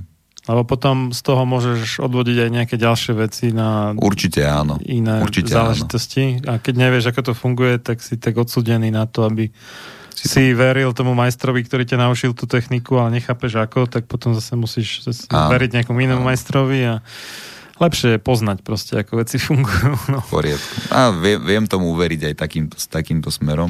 Čo je, čo je zaujímavé, tak e, keď som sa ja pozeral tak akože do histórie, čo, čo by sme mohli ako vnímať cez tú bosú nohu, tak e, že starí ľudia nehovorili o bolesti nôh, o tom, že by ich to pichalo, alebo že by sa tam niečo dialo. Ja keď som sa vyzul, tak ako boli to bolestivé, alebo také pod, podnety, ktoré som cítil, že fúha, tie kamienky boli a toto a po štrku, keď idem, tak to boli a tak ďalej. A tak nevedel som, neviem sa dostať k predkom, že čo oni na to, Mhm. ale ja som si hovoril, že kurník, ako to nemôže byť takto, nemalo by to bolieť. Aj, aj, tá, aj, tá, aj tá reflexná terapia má týchto vecí vlastne zapísaných dosť, že nemalo by to bolieť. Dokon, dokonca, dokonca teraz som narazil na to, že sa robili pokusy, kde plodu, plodu vyvíjajúcom sa v, mat, v matkinom tele a skúsili dať podnet ihlou neviem teraz, nechcem to ani, ani podmienovať tomu, že ako to prebehlo tak ďalej, ale že ihlou sa ho snažili vyvolať mu bolesť na nožičke a uh, plod, ktorý už mal uzavretý, alebo teda vytvorený nervový systém, že určite cítil, tak, alebo cí, cítil plod, tak e, prejavoval dokonca ako keby radostné, alebo také, že, že, prí, že, to, bol, že to bolo pre neho príjemné. Ako nový, nový vnem, nový vnem a jednoducho sa mu nebránil ako bolestivému, že by ucukol, ale že, že to bolo pre neho príjemné, aj keď to bola ihla do nohy. Zrejme mu ako nesnažili sa mu prepichnúť tú, tú nožičku. Ale si ale... robím niekedy otázky, že Čo všetko sa ako ešte by sme toto teda obhajili ako etický experiment, respektíve čo za etickú komisiu to dovolilo skúmať, mm-hmm. lebo toto mi už príde dosť začiarov. Mm-hmm. Ale dobre, no. A neviem, neviem, ne, ne, neviem toto podmieniť, ale keď som prišiel k tejto informácii, tak prepojenie na to, že malé dieťa, keď sa narodí a začína postupne chodiť, tak nevníma, a to, je, to sú zase moje skúsenosti aj, že nevníma podnety ako bolestivé. Po kameňoch chodí s, s ľahkosťou, s voľnosťou, s usmiatou tvárou a jedine ak prvé kroky alebo pr- prvé nejaká doba bola v topánkach, že stratí tú citlivosť a vráti sa ku kameňom po neviem, v 4. 5. roku, tak už je to také, že o, nechcem radšej topánočky a tak ďalej. A stretávam sa s takým názorom, alebo teda keď mňa vidia ľudia na ulici, alebo deti na ulici, tak veľmi často, že aj ja sa vyzujem. Tie mamičky rýchlo, že nie, a už hľadajú tie vysvetlenia, prečo my sa nemôžeme vyzúť a prečo oni musia byť obuté. Ale tie deti rýchlo zareagujú máličko, veľkým, veľmi máličko je detí, ktoré ale zase otvorene povedia, a ja sa nevyzujem. A sú také, ja hovorím, fúha, to je super, prečo? Vieš, že, ja, ja to mám rád topánka, mne je tak dobre, alebo že ja chcem mať červené šnúrky a to proste nejde bez, uh, bez topánok. Tak Ja to, mám kriklevo zelené. Mhm, mhm, Dobre. môže byť. Dobre, dáme si ešte jednu prestávku po, po francúzskej pesničke v podaní nemeckých autorov, po lotyšskej pesničke a chorvátskej, tak teraz si dáme švedsku.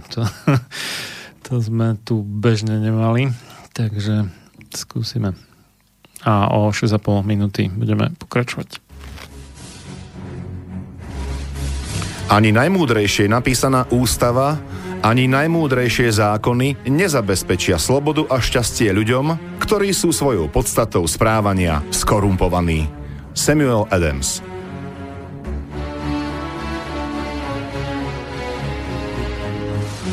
Počúvate Slobodný vysielač.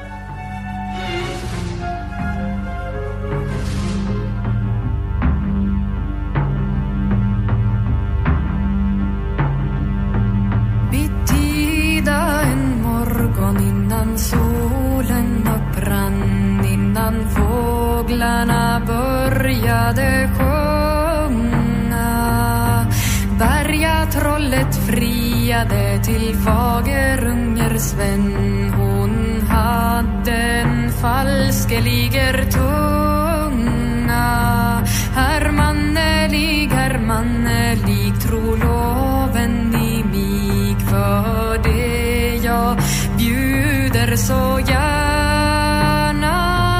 I kunden väl svara endast jag eller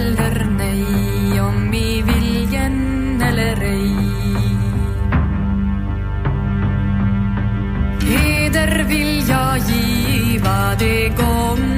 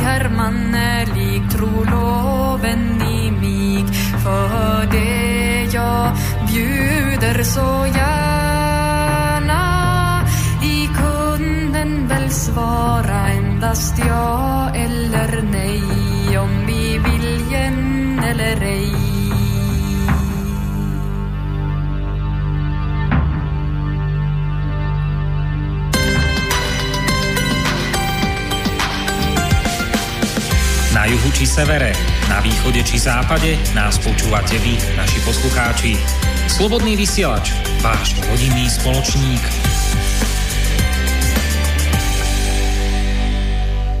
Tak to máme záverečnú časť relácie sám sebe lekárom číslo 192 o tom, či zachráni bosa chôdza ľudstvo z Banskej Bystrice od Mixu Marian Filo a za hostovským mikrofónom Matúš Svinčák.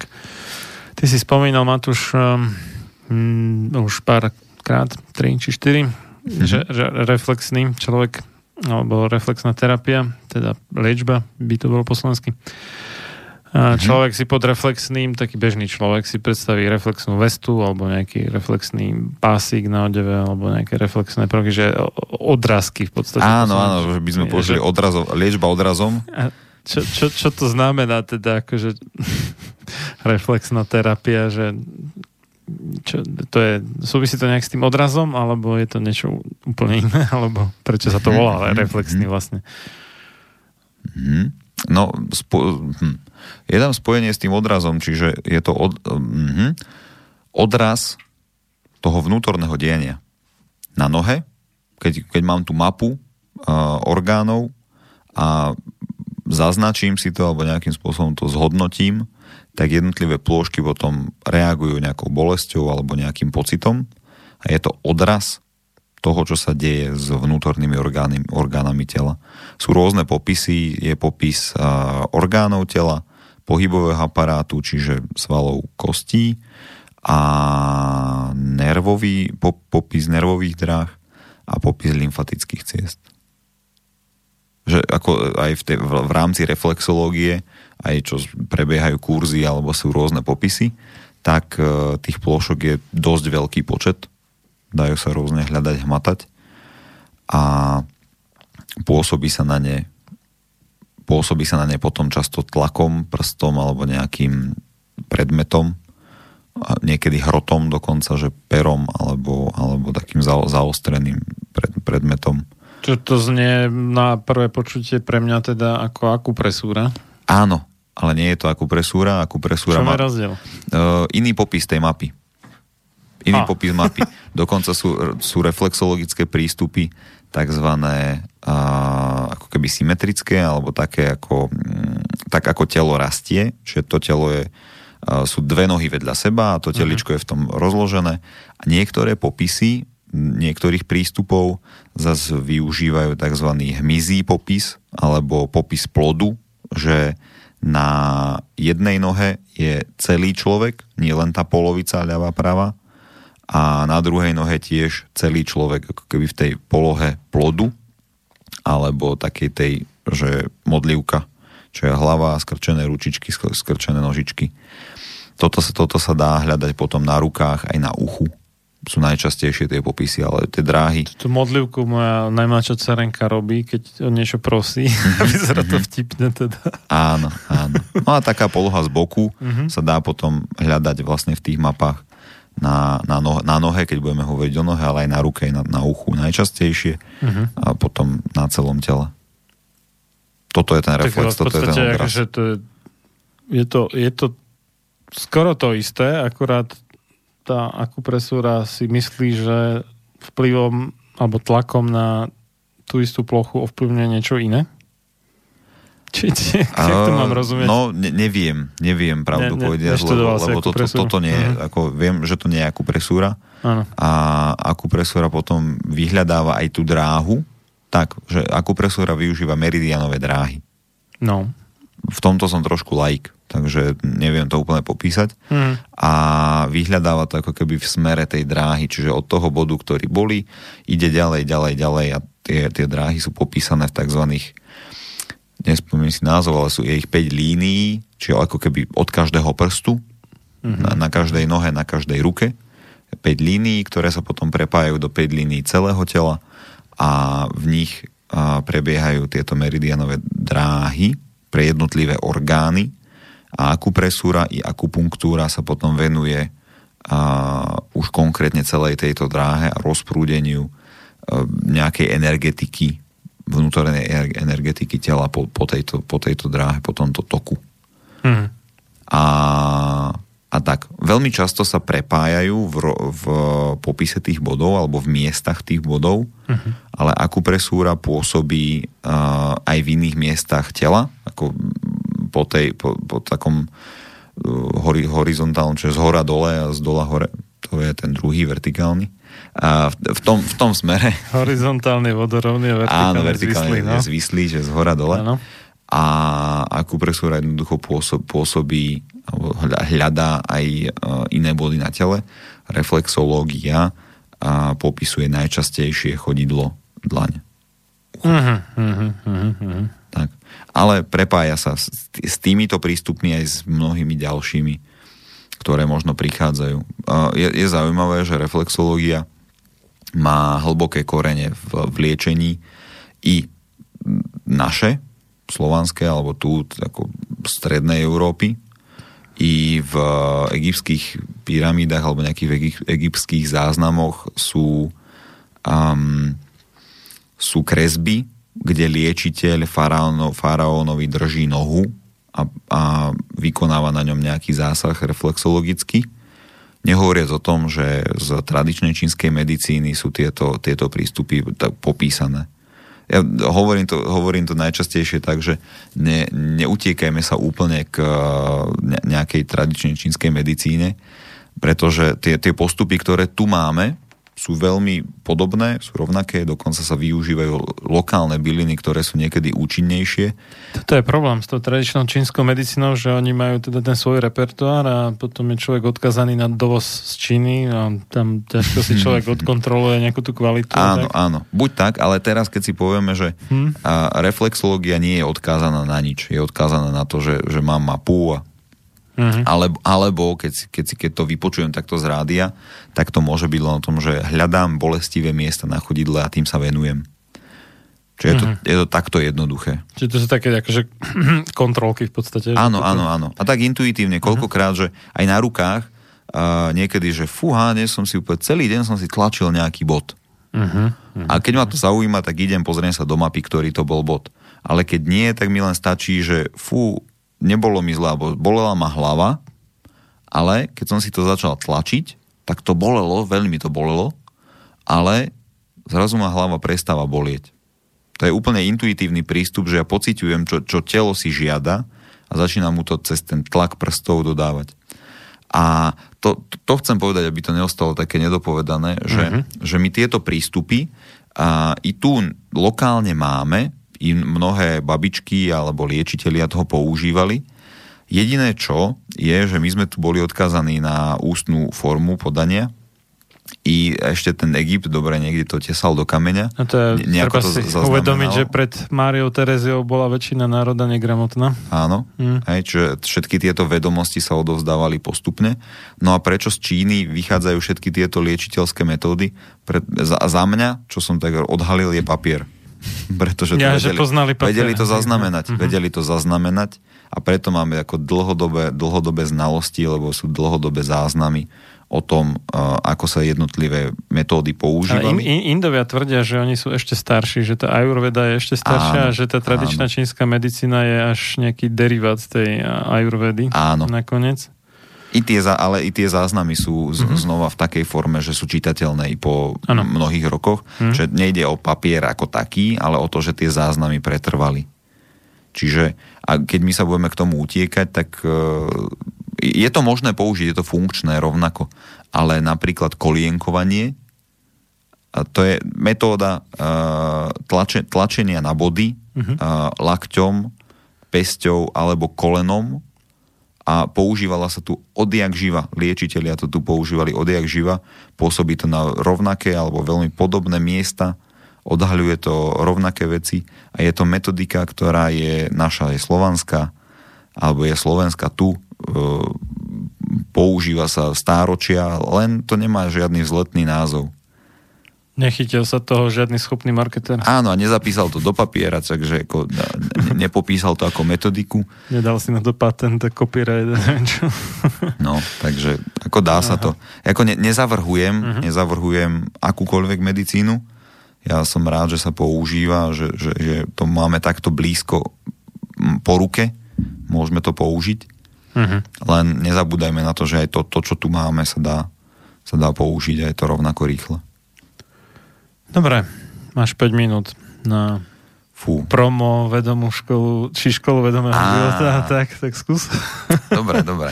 Univerzita vedomého života Áno. je veľkým prepojením toho, aj, aj čo sa v tele deje a učíme tam veľmi zaujím, zaujímavú vec, alebo ce- celé, celá tá náuka, ktorú takou hla, hlavnou líniou vedieme, sa volá rozpoznanie skutočnosti a, a rozprávame sa tam veľmi o egu, o tom, ako nejaký osobný postoj alebo oso- osobný vlastný postoj ovplyvňuje naše vnímanie sveta. Koľkokrát zistíme, že, že realita je diametrálne odlišná. Aj to, čo si pamätáme, aj to, čo zažívame, a je odlišné od toho, čo sa vlastne navonok deje.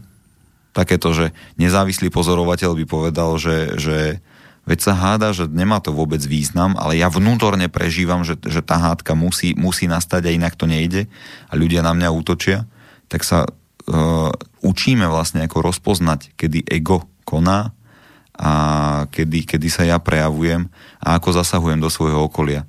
Čiže učím, mm. sa, učím sa žiť slobodne, aby som nezasahoval do slobody iných a tak, ako nechcem, aby, aby bolo zasahované mne a začínam komunikovať výrazne s vlastným vnútorným svetom, zistujem, že čo ja vlastne chcem, aký som človek, čo, čo mi ide, hej, že aj, aj to okolie, že v čo ma vlastne podporuje, čo mám ja tvoriť, čo mám konať a akým spôsobom dostávam náznaky, kedy uh, chcem sa nevenovať vôbec nejakým veciam, kde som agresor, ako toto rozpoznávať, na základe toho zvyšovať kvalitu svojho vlastného života, aby som bol tak plnohodnotná bytosť, že budem môcť to okolie meniť.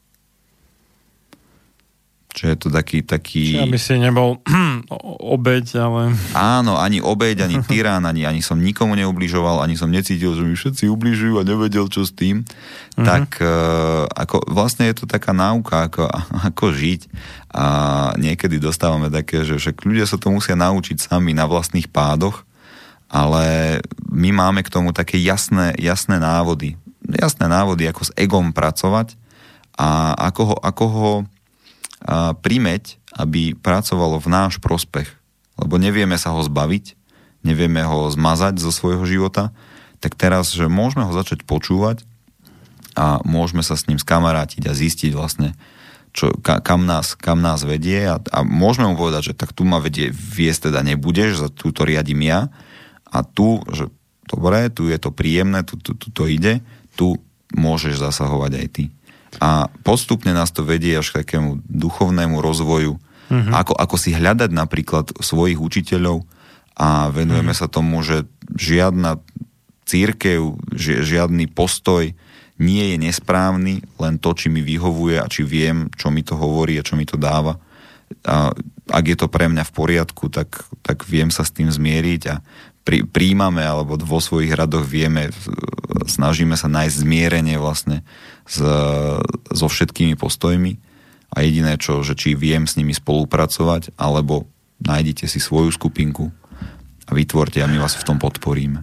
Mám ťažkú úlohu, toto je na schvál, akože príde sada otázok tesne pred koncom, takže Jano z Anglicka píše Zdravím vás do štúdia, páni.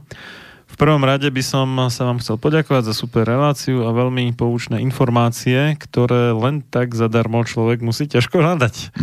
Dávam zo pár otázok na záver. Hm. keď by dali skorej. No dobre. Rád by som sa opýtal, čo by ste odporúčili ohľadom sedenia nám, šoférom z povolania? Mhm.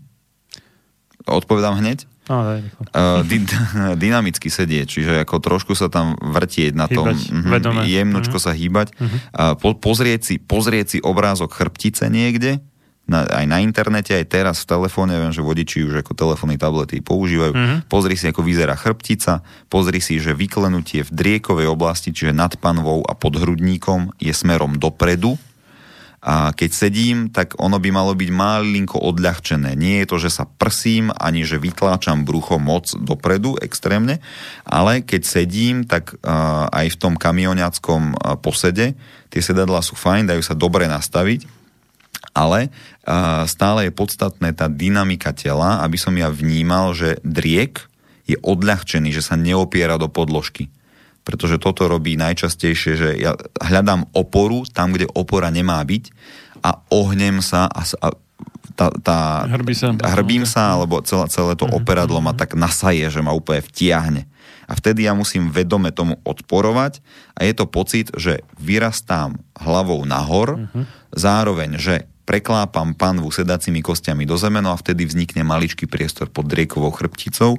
Je to také dynamické, musím to držať a držím to dovtedy, nie že kým vládzem, ako nie do mŕtva, ale zo začiatku je to cvičenie, je to náročné, čiže to držím minútu, dve a potom pol hodinu zase uh, ležím. Čiže vieš, keď, je to, keď si kamioniak, ja, Janko, myslím, Áno. tak, uh, tak to správ, že každých 50 kilometrov, to si vieš niekedy počítať, a každých 50 kilometrov nejakú, za nejakú dobu sa znova zrovnám a znova to chvíľku podržím a zase sa vrátim späť.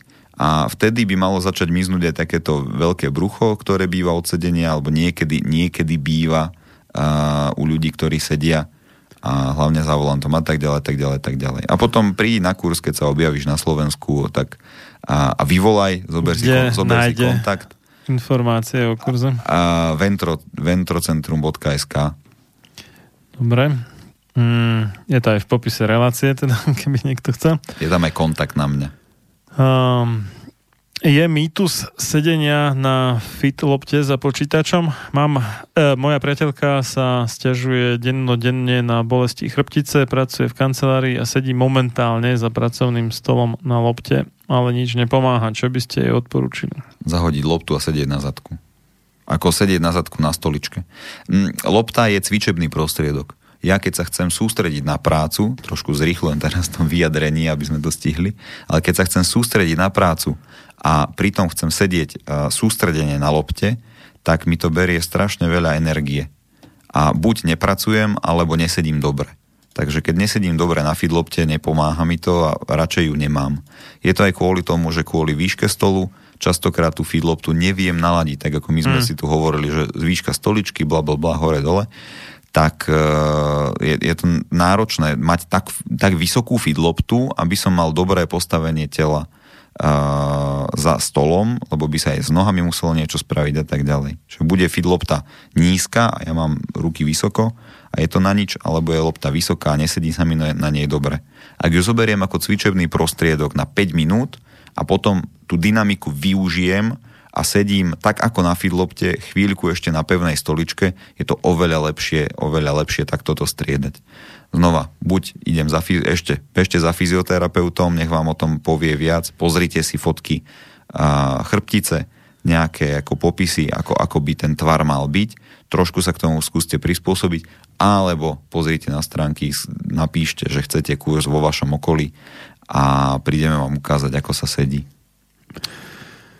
Uh, dáte nejaký kontakt na vás v prípade budúcnosti, uh, ako sa spojiť s vami. Takže ve- ventro centrum.sk, čo to znamená ventro? Centrum to je jasné, ale... Centrum je jasné, ventro je No. z esperanta brucho. A brucho je centrum pohybu. Brucho Mhm. je takým tým bodom, kde, kde je aj ťažisko, kde vlastne cítim najčastejšie, že tam prebieha dýchanie a je to centrum pohybu. Odtiaľ vychádzajú všetky tie, tie signál, sig, signály a pohybové, že keď, keď je brucho dostatočne spevnené, môže sa o to oprieť nejaká končatina, môže sa stať krok, alebo môžem niečo spraviť rukou. Takže ventro je brucho, z latinčiny ventrálny je smerom k stredu. No, blízko stredu, stredový. Ako do brucha. Mhm. Mhm. Že aké to boli tie prechodné topánky z normálnych na barefootové, respektíve bose? alternatívne sa volajú, že, že majú Aha. Nejaký iný, iný atribút. Ako, ako je, tie tri sú, že rovná podrážka be, bez podpätku, uh-huh. a, ohybná a široké, široký priestor na prsty. Alternatívne nemajú niektorý z týchto troch dokonale dosiahnutý. Uh-huh. A ak značka, ale to sú také bežecké, tak sú Altra. Mhm. Častokrát sa z, nie, niekde dovážajú z USA a tie majú, že majú hrubšiu podrážku, ale častokrát, naj, najčastejšie rovná podľa modelu, ale široký priestor na prsty, Mhm. tak tieto sú. Mnohé barefootové topánky, alebo tí výrobcovia barefootu, tak e, dodávajú, že hrubšiu, hrubšiu vložku ako prechod, aby človek, ktorý aj dupe, ešte mal nejakú, nejaké dočasné zmekčenie, zmekčenie toho priestoru, keď som Čiže si... tak akože počas tej nejakej fázy preučenia sa na tú zdravú chodzu, ne? že Áno, dočasne to používa ten človek, Mhm. potom ich zahodí a kúpi si barefootové. Ne?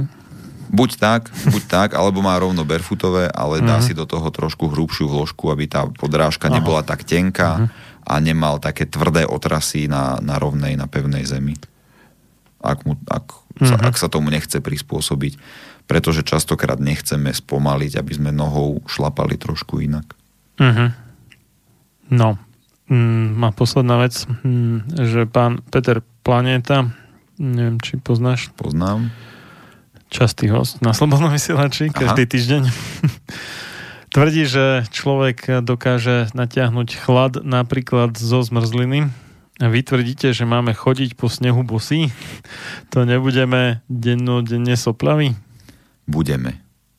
Jediné, čo som ja dokázal zistiť o soploch, je, že sú tak prirodzené pre chlad, že tam, že tam môžu byť, aby zvlhčili sliznice a, a aby jednoducho to, to, čoho sa potrebujem zbaviť, šiel von. A nevrám, že budeme soplaví, ale, ale soplaví ako nie, nie v tom prípade, že budeme chorí. A ja keď som chodil, keď, keď chodím s obsom von a idem do mrazu, tak prirodzene mu tečie z nosa. Prečo? Aby mu nezamrzli sliznice. Čiže prijať, prijať to, že moje telo nejakým spôsobom reaguje na chlad, je v poriadku. Ale sopel... To je pravda, keď tak ja tým uvažujem, ja tiež, tiež mám tú skúsenosť, že idem do mrazu a te- tečie mi trochu z nosa. Áno. A, a nemám pri tom nádchu, prídem, Áno. prídem domov, som v teple, Áno. netečie mi z nosa. To je presne ono. Že...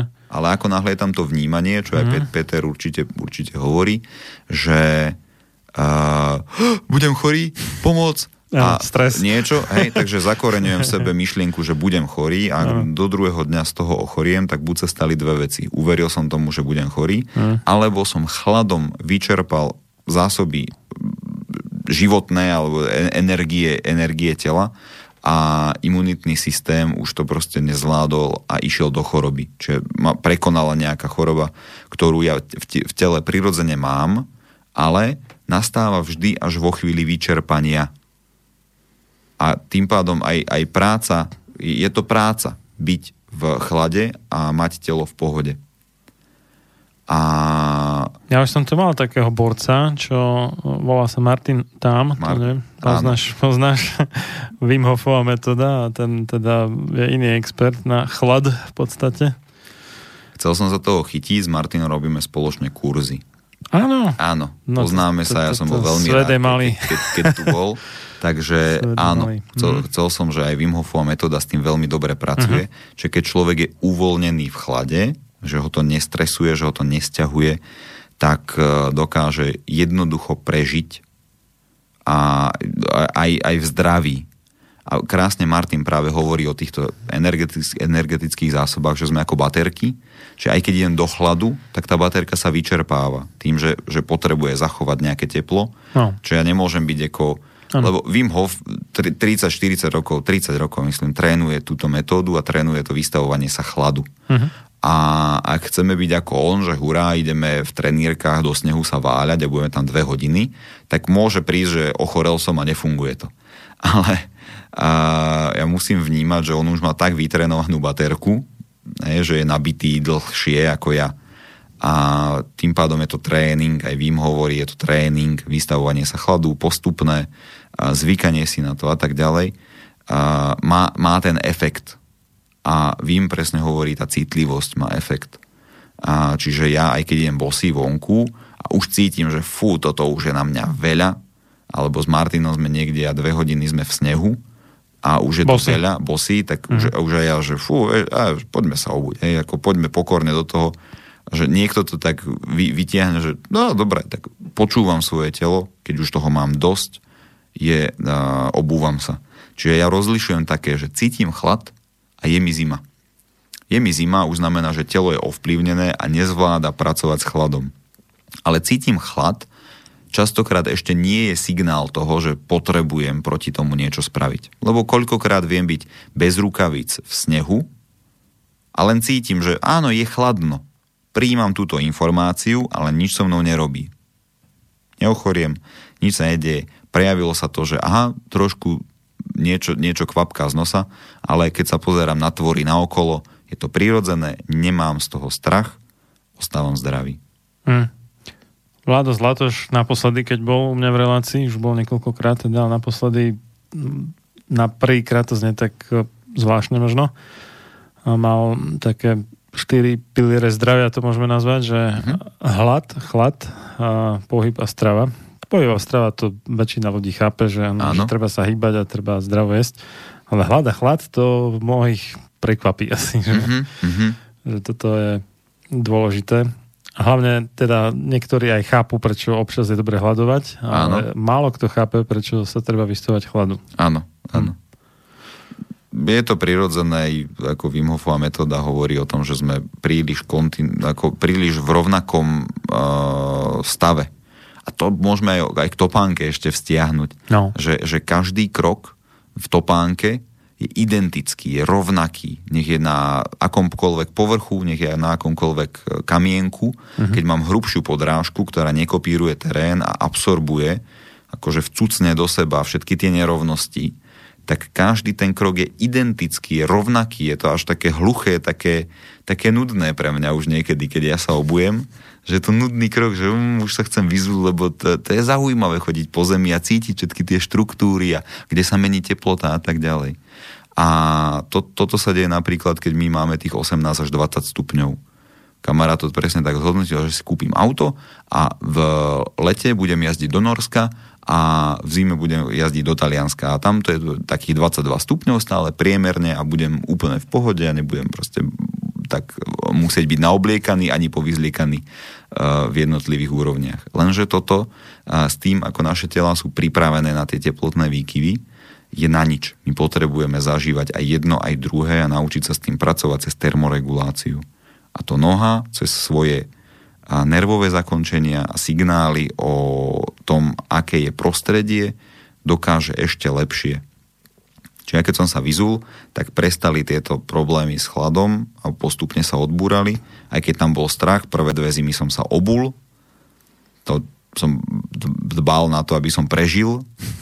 Hej. A potom som zistil, že som sa strašne dlhý čas obúval, že už, už vo februári som mohol byť vyzutý a, a nie, obúval som sa až do konca marca. Potom som tak ľutoval, že je, ja už som mohol byť dávno bosý.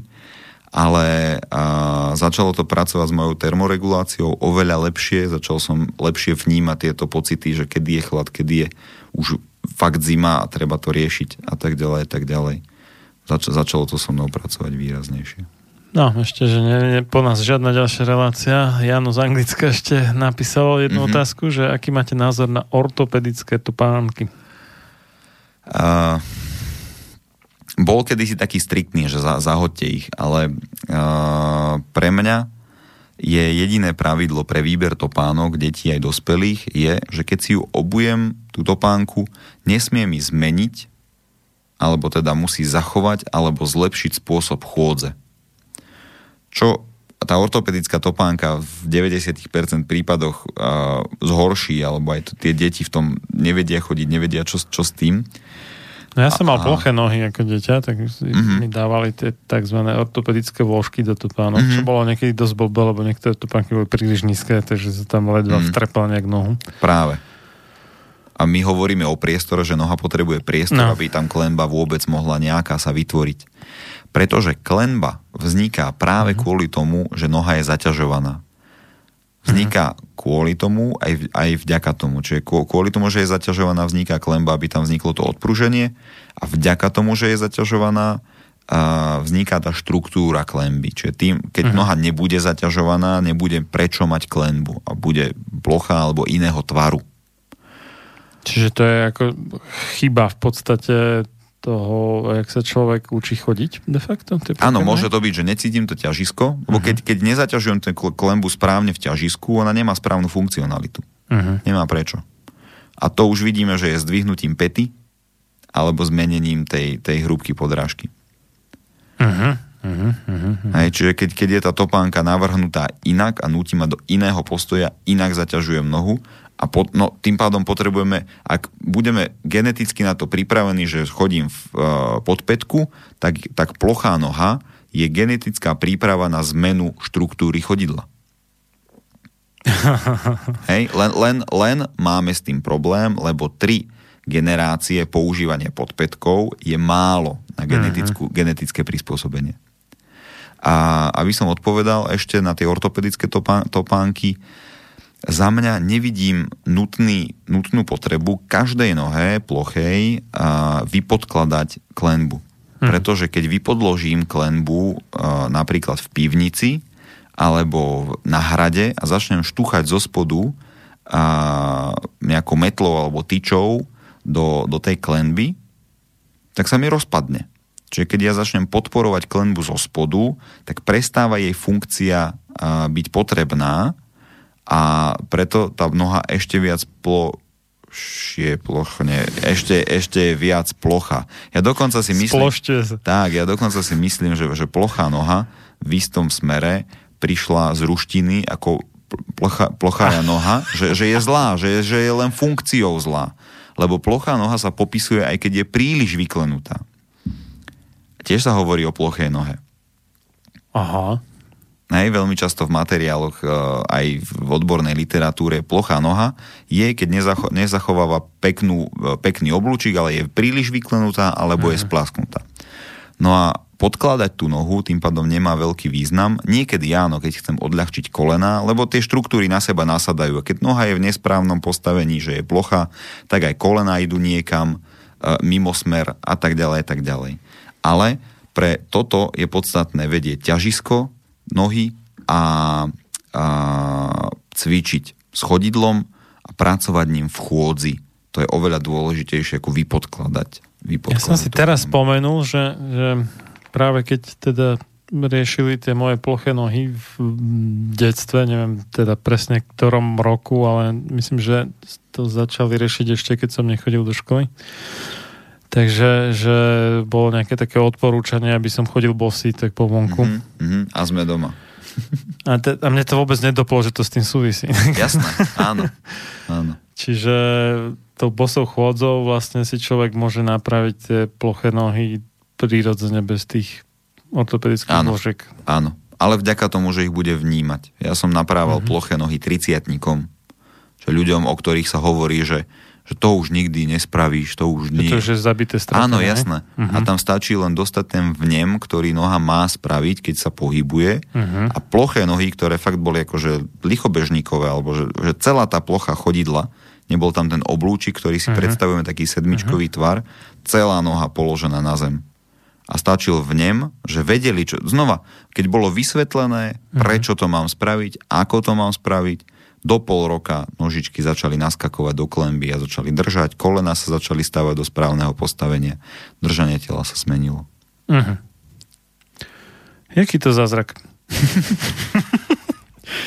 no, aké jednoduché. Áno.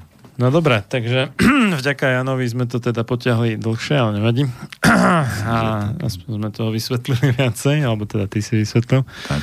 Práve Tak. sú to obšírne témy, že môžem pokračovať tiež inokedy. Už mám plno do konca mája. No, vynike. Tak možno v júni. Tak, ja si myslím, že aktuálnosť je... Tak, Dobre. Takže ty si ešte teda spomínal čo tú Univerzitu vedomého života. Áno. To si už dokončil, hej? Či? Nie? áno, myslím si, že áno. To ventrocentrum, teda to je to sa týka toho učenia sa chodiť? Či? Učenia sa chodiť, učenia sa sedieť, držať svoje Sedieť. telo, cvičiť, ako cvičiť, ako dýchať, akým spôsobom. A to všetko, všetko je prepojené na tie vnútorné Mhm. orgány. Tomuto sa venujeme v rámci Ventrocentrum pohybu. A ešte si mi tam dal tretiu stránku, že tancuchy.sk. To už prechádzame trošku do materiálneho sveta a to sú balančné plošinky, drevené, veľmi pekné, také vyrezávané z, z, z lokál, lokálneho dreva, lokálne vyrábané. Slovenské. Mhm, slovenské.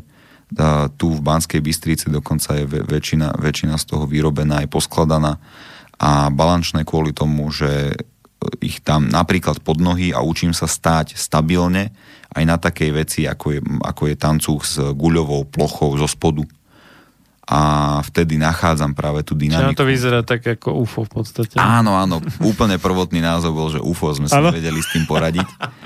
A, a tak potom, potom to tancuje pod, pod človekom, s človekom to začne rôzne hýbať a je to na, vlastne stáť na tom je náročné, ale tým pádom ma to učí stať uvoľnené, že keď tam sa naučím stať, postavím sa na rovnú plochu a zrazu, že wow, to môže takto byť jednoduché.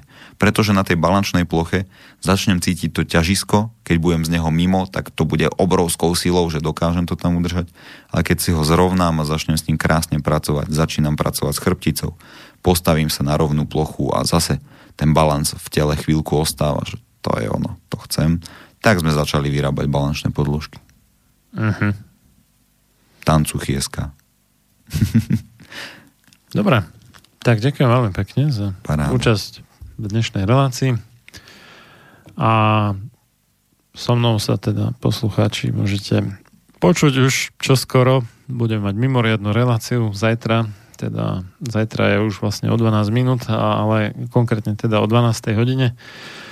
Od 12. do 15. a s doktorom teológie Renem Balákom, ktorý mal nedávno v tejto relácii premiéru pred dvomi týždňami a budeme sa mm, rozprávať o lekárskej etike a totalitných e, ideológiách dneška.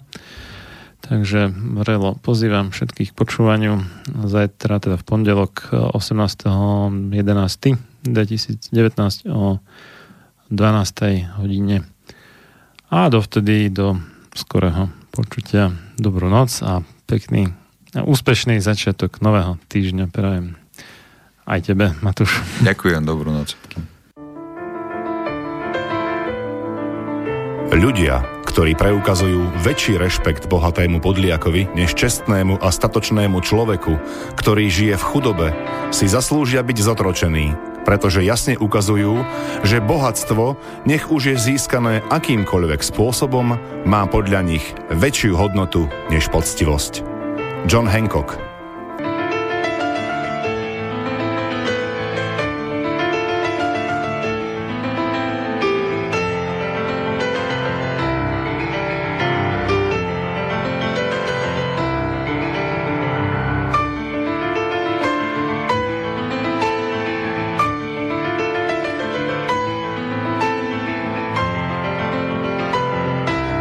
Počúvate Slobodný vysielač.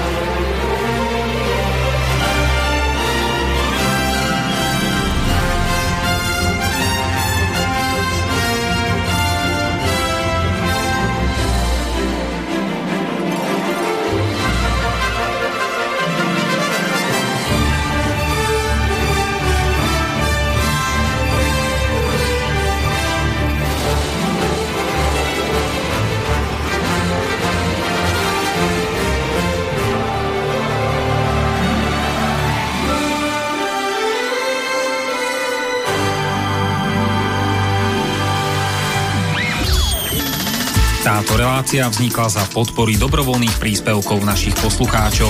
I ty sa k ním môžeš pridať. Viac informácií nájdeš na www.slobodnyvysielac.sk Ďakujeme.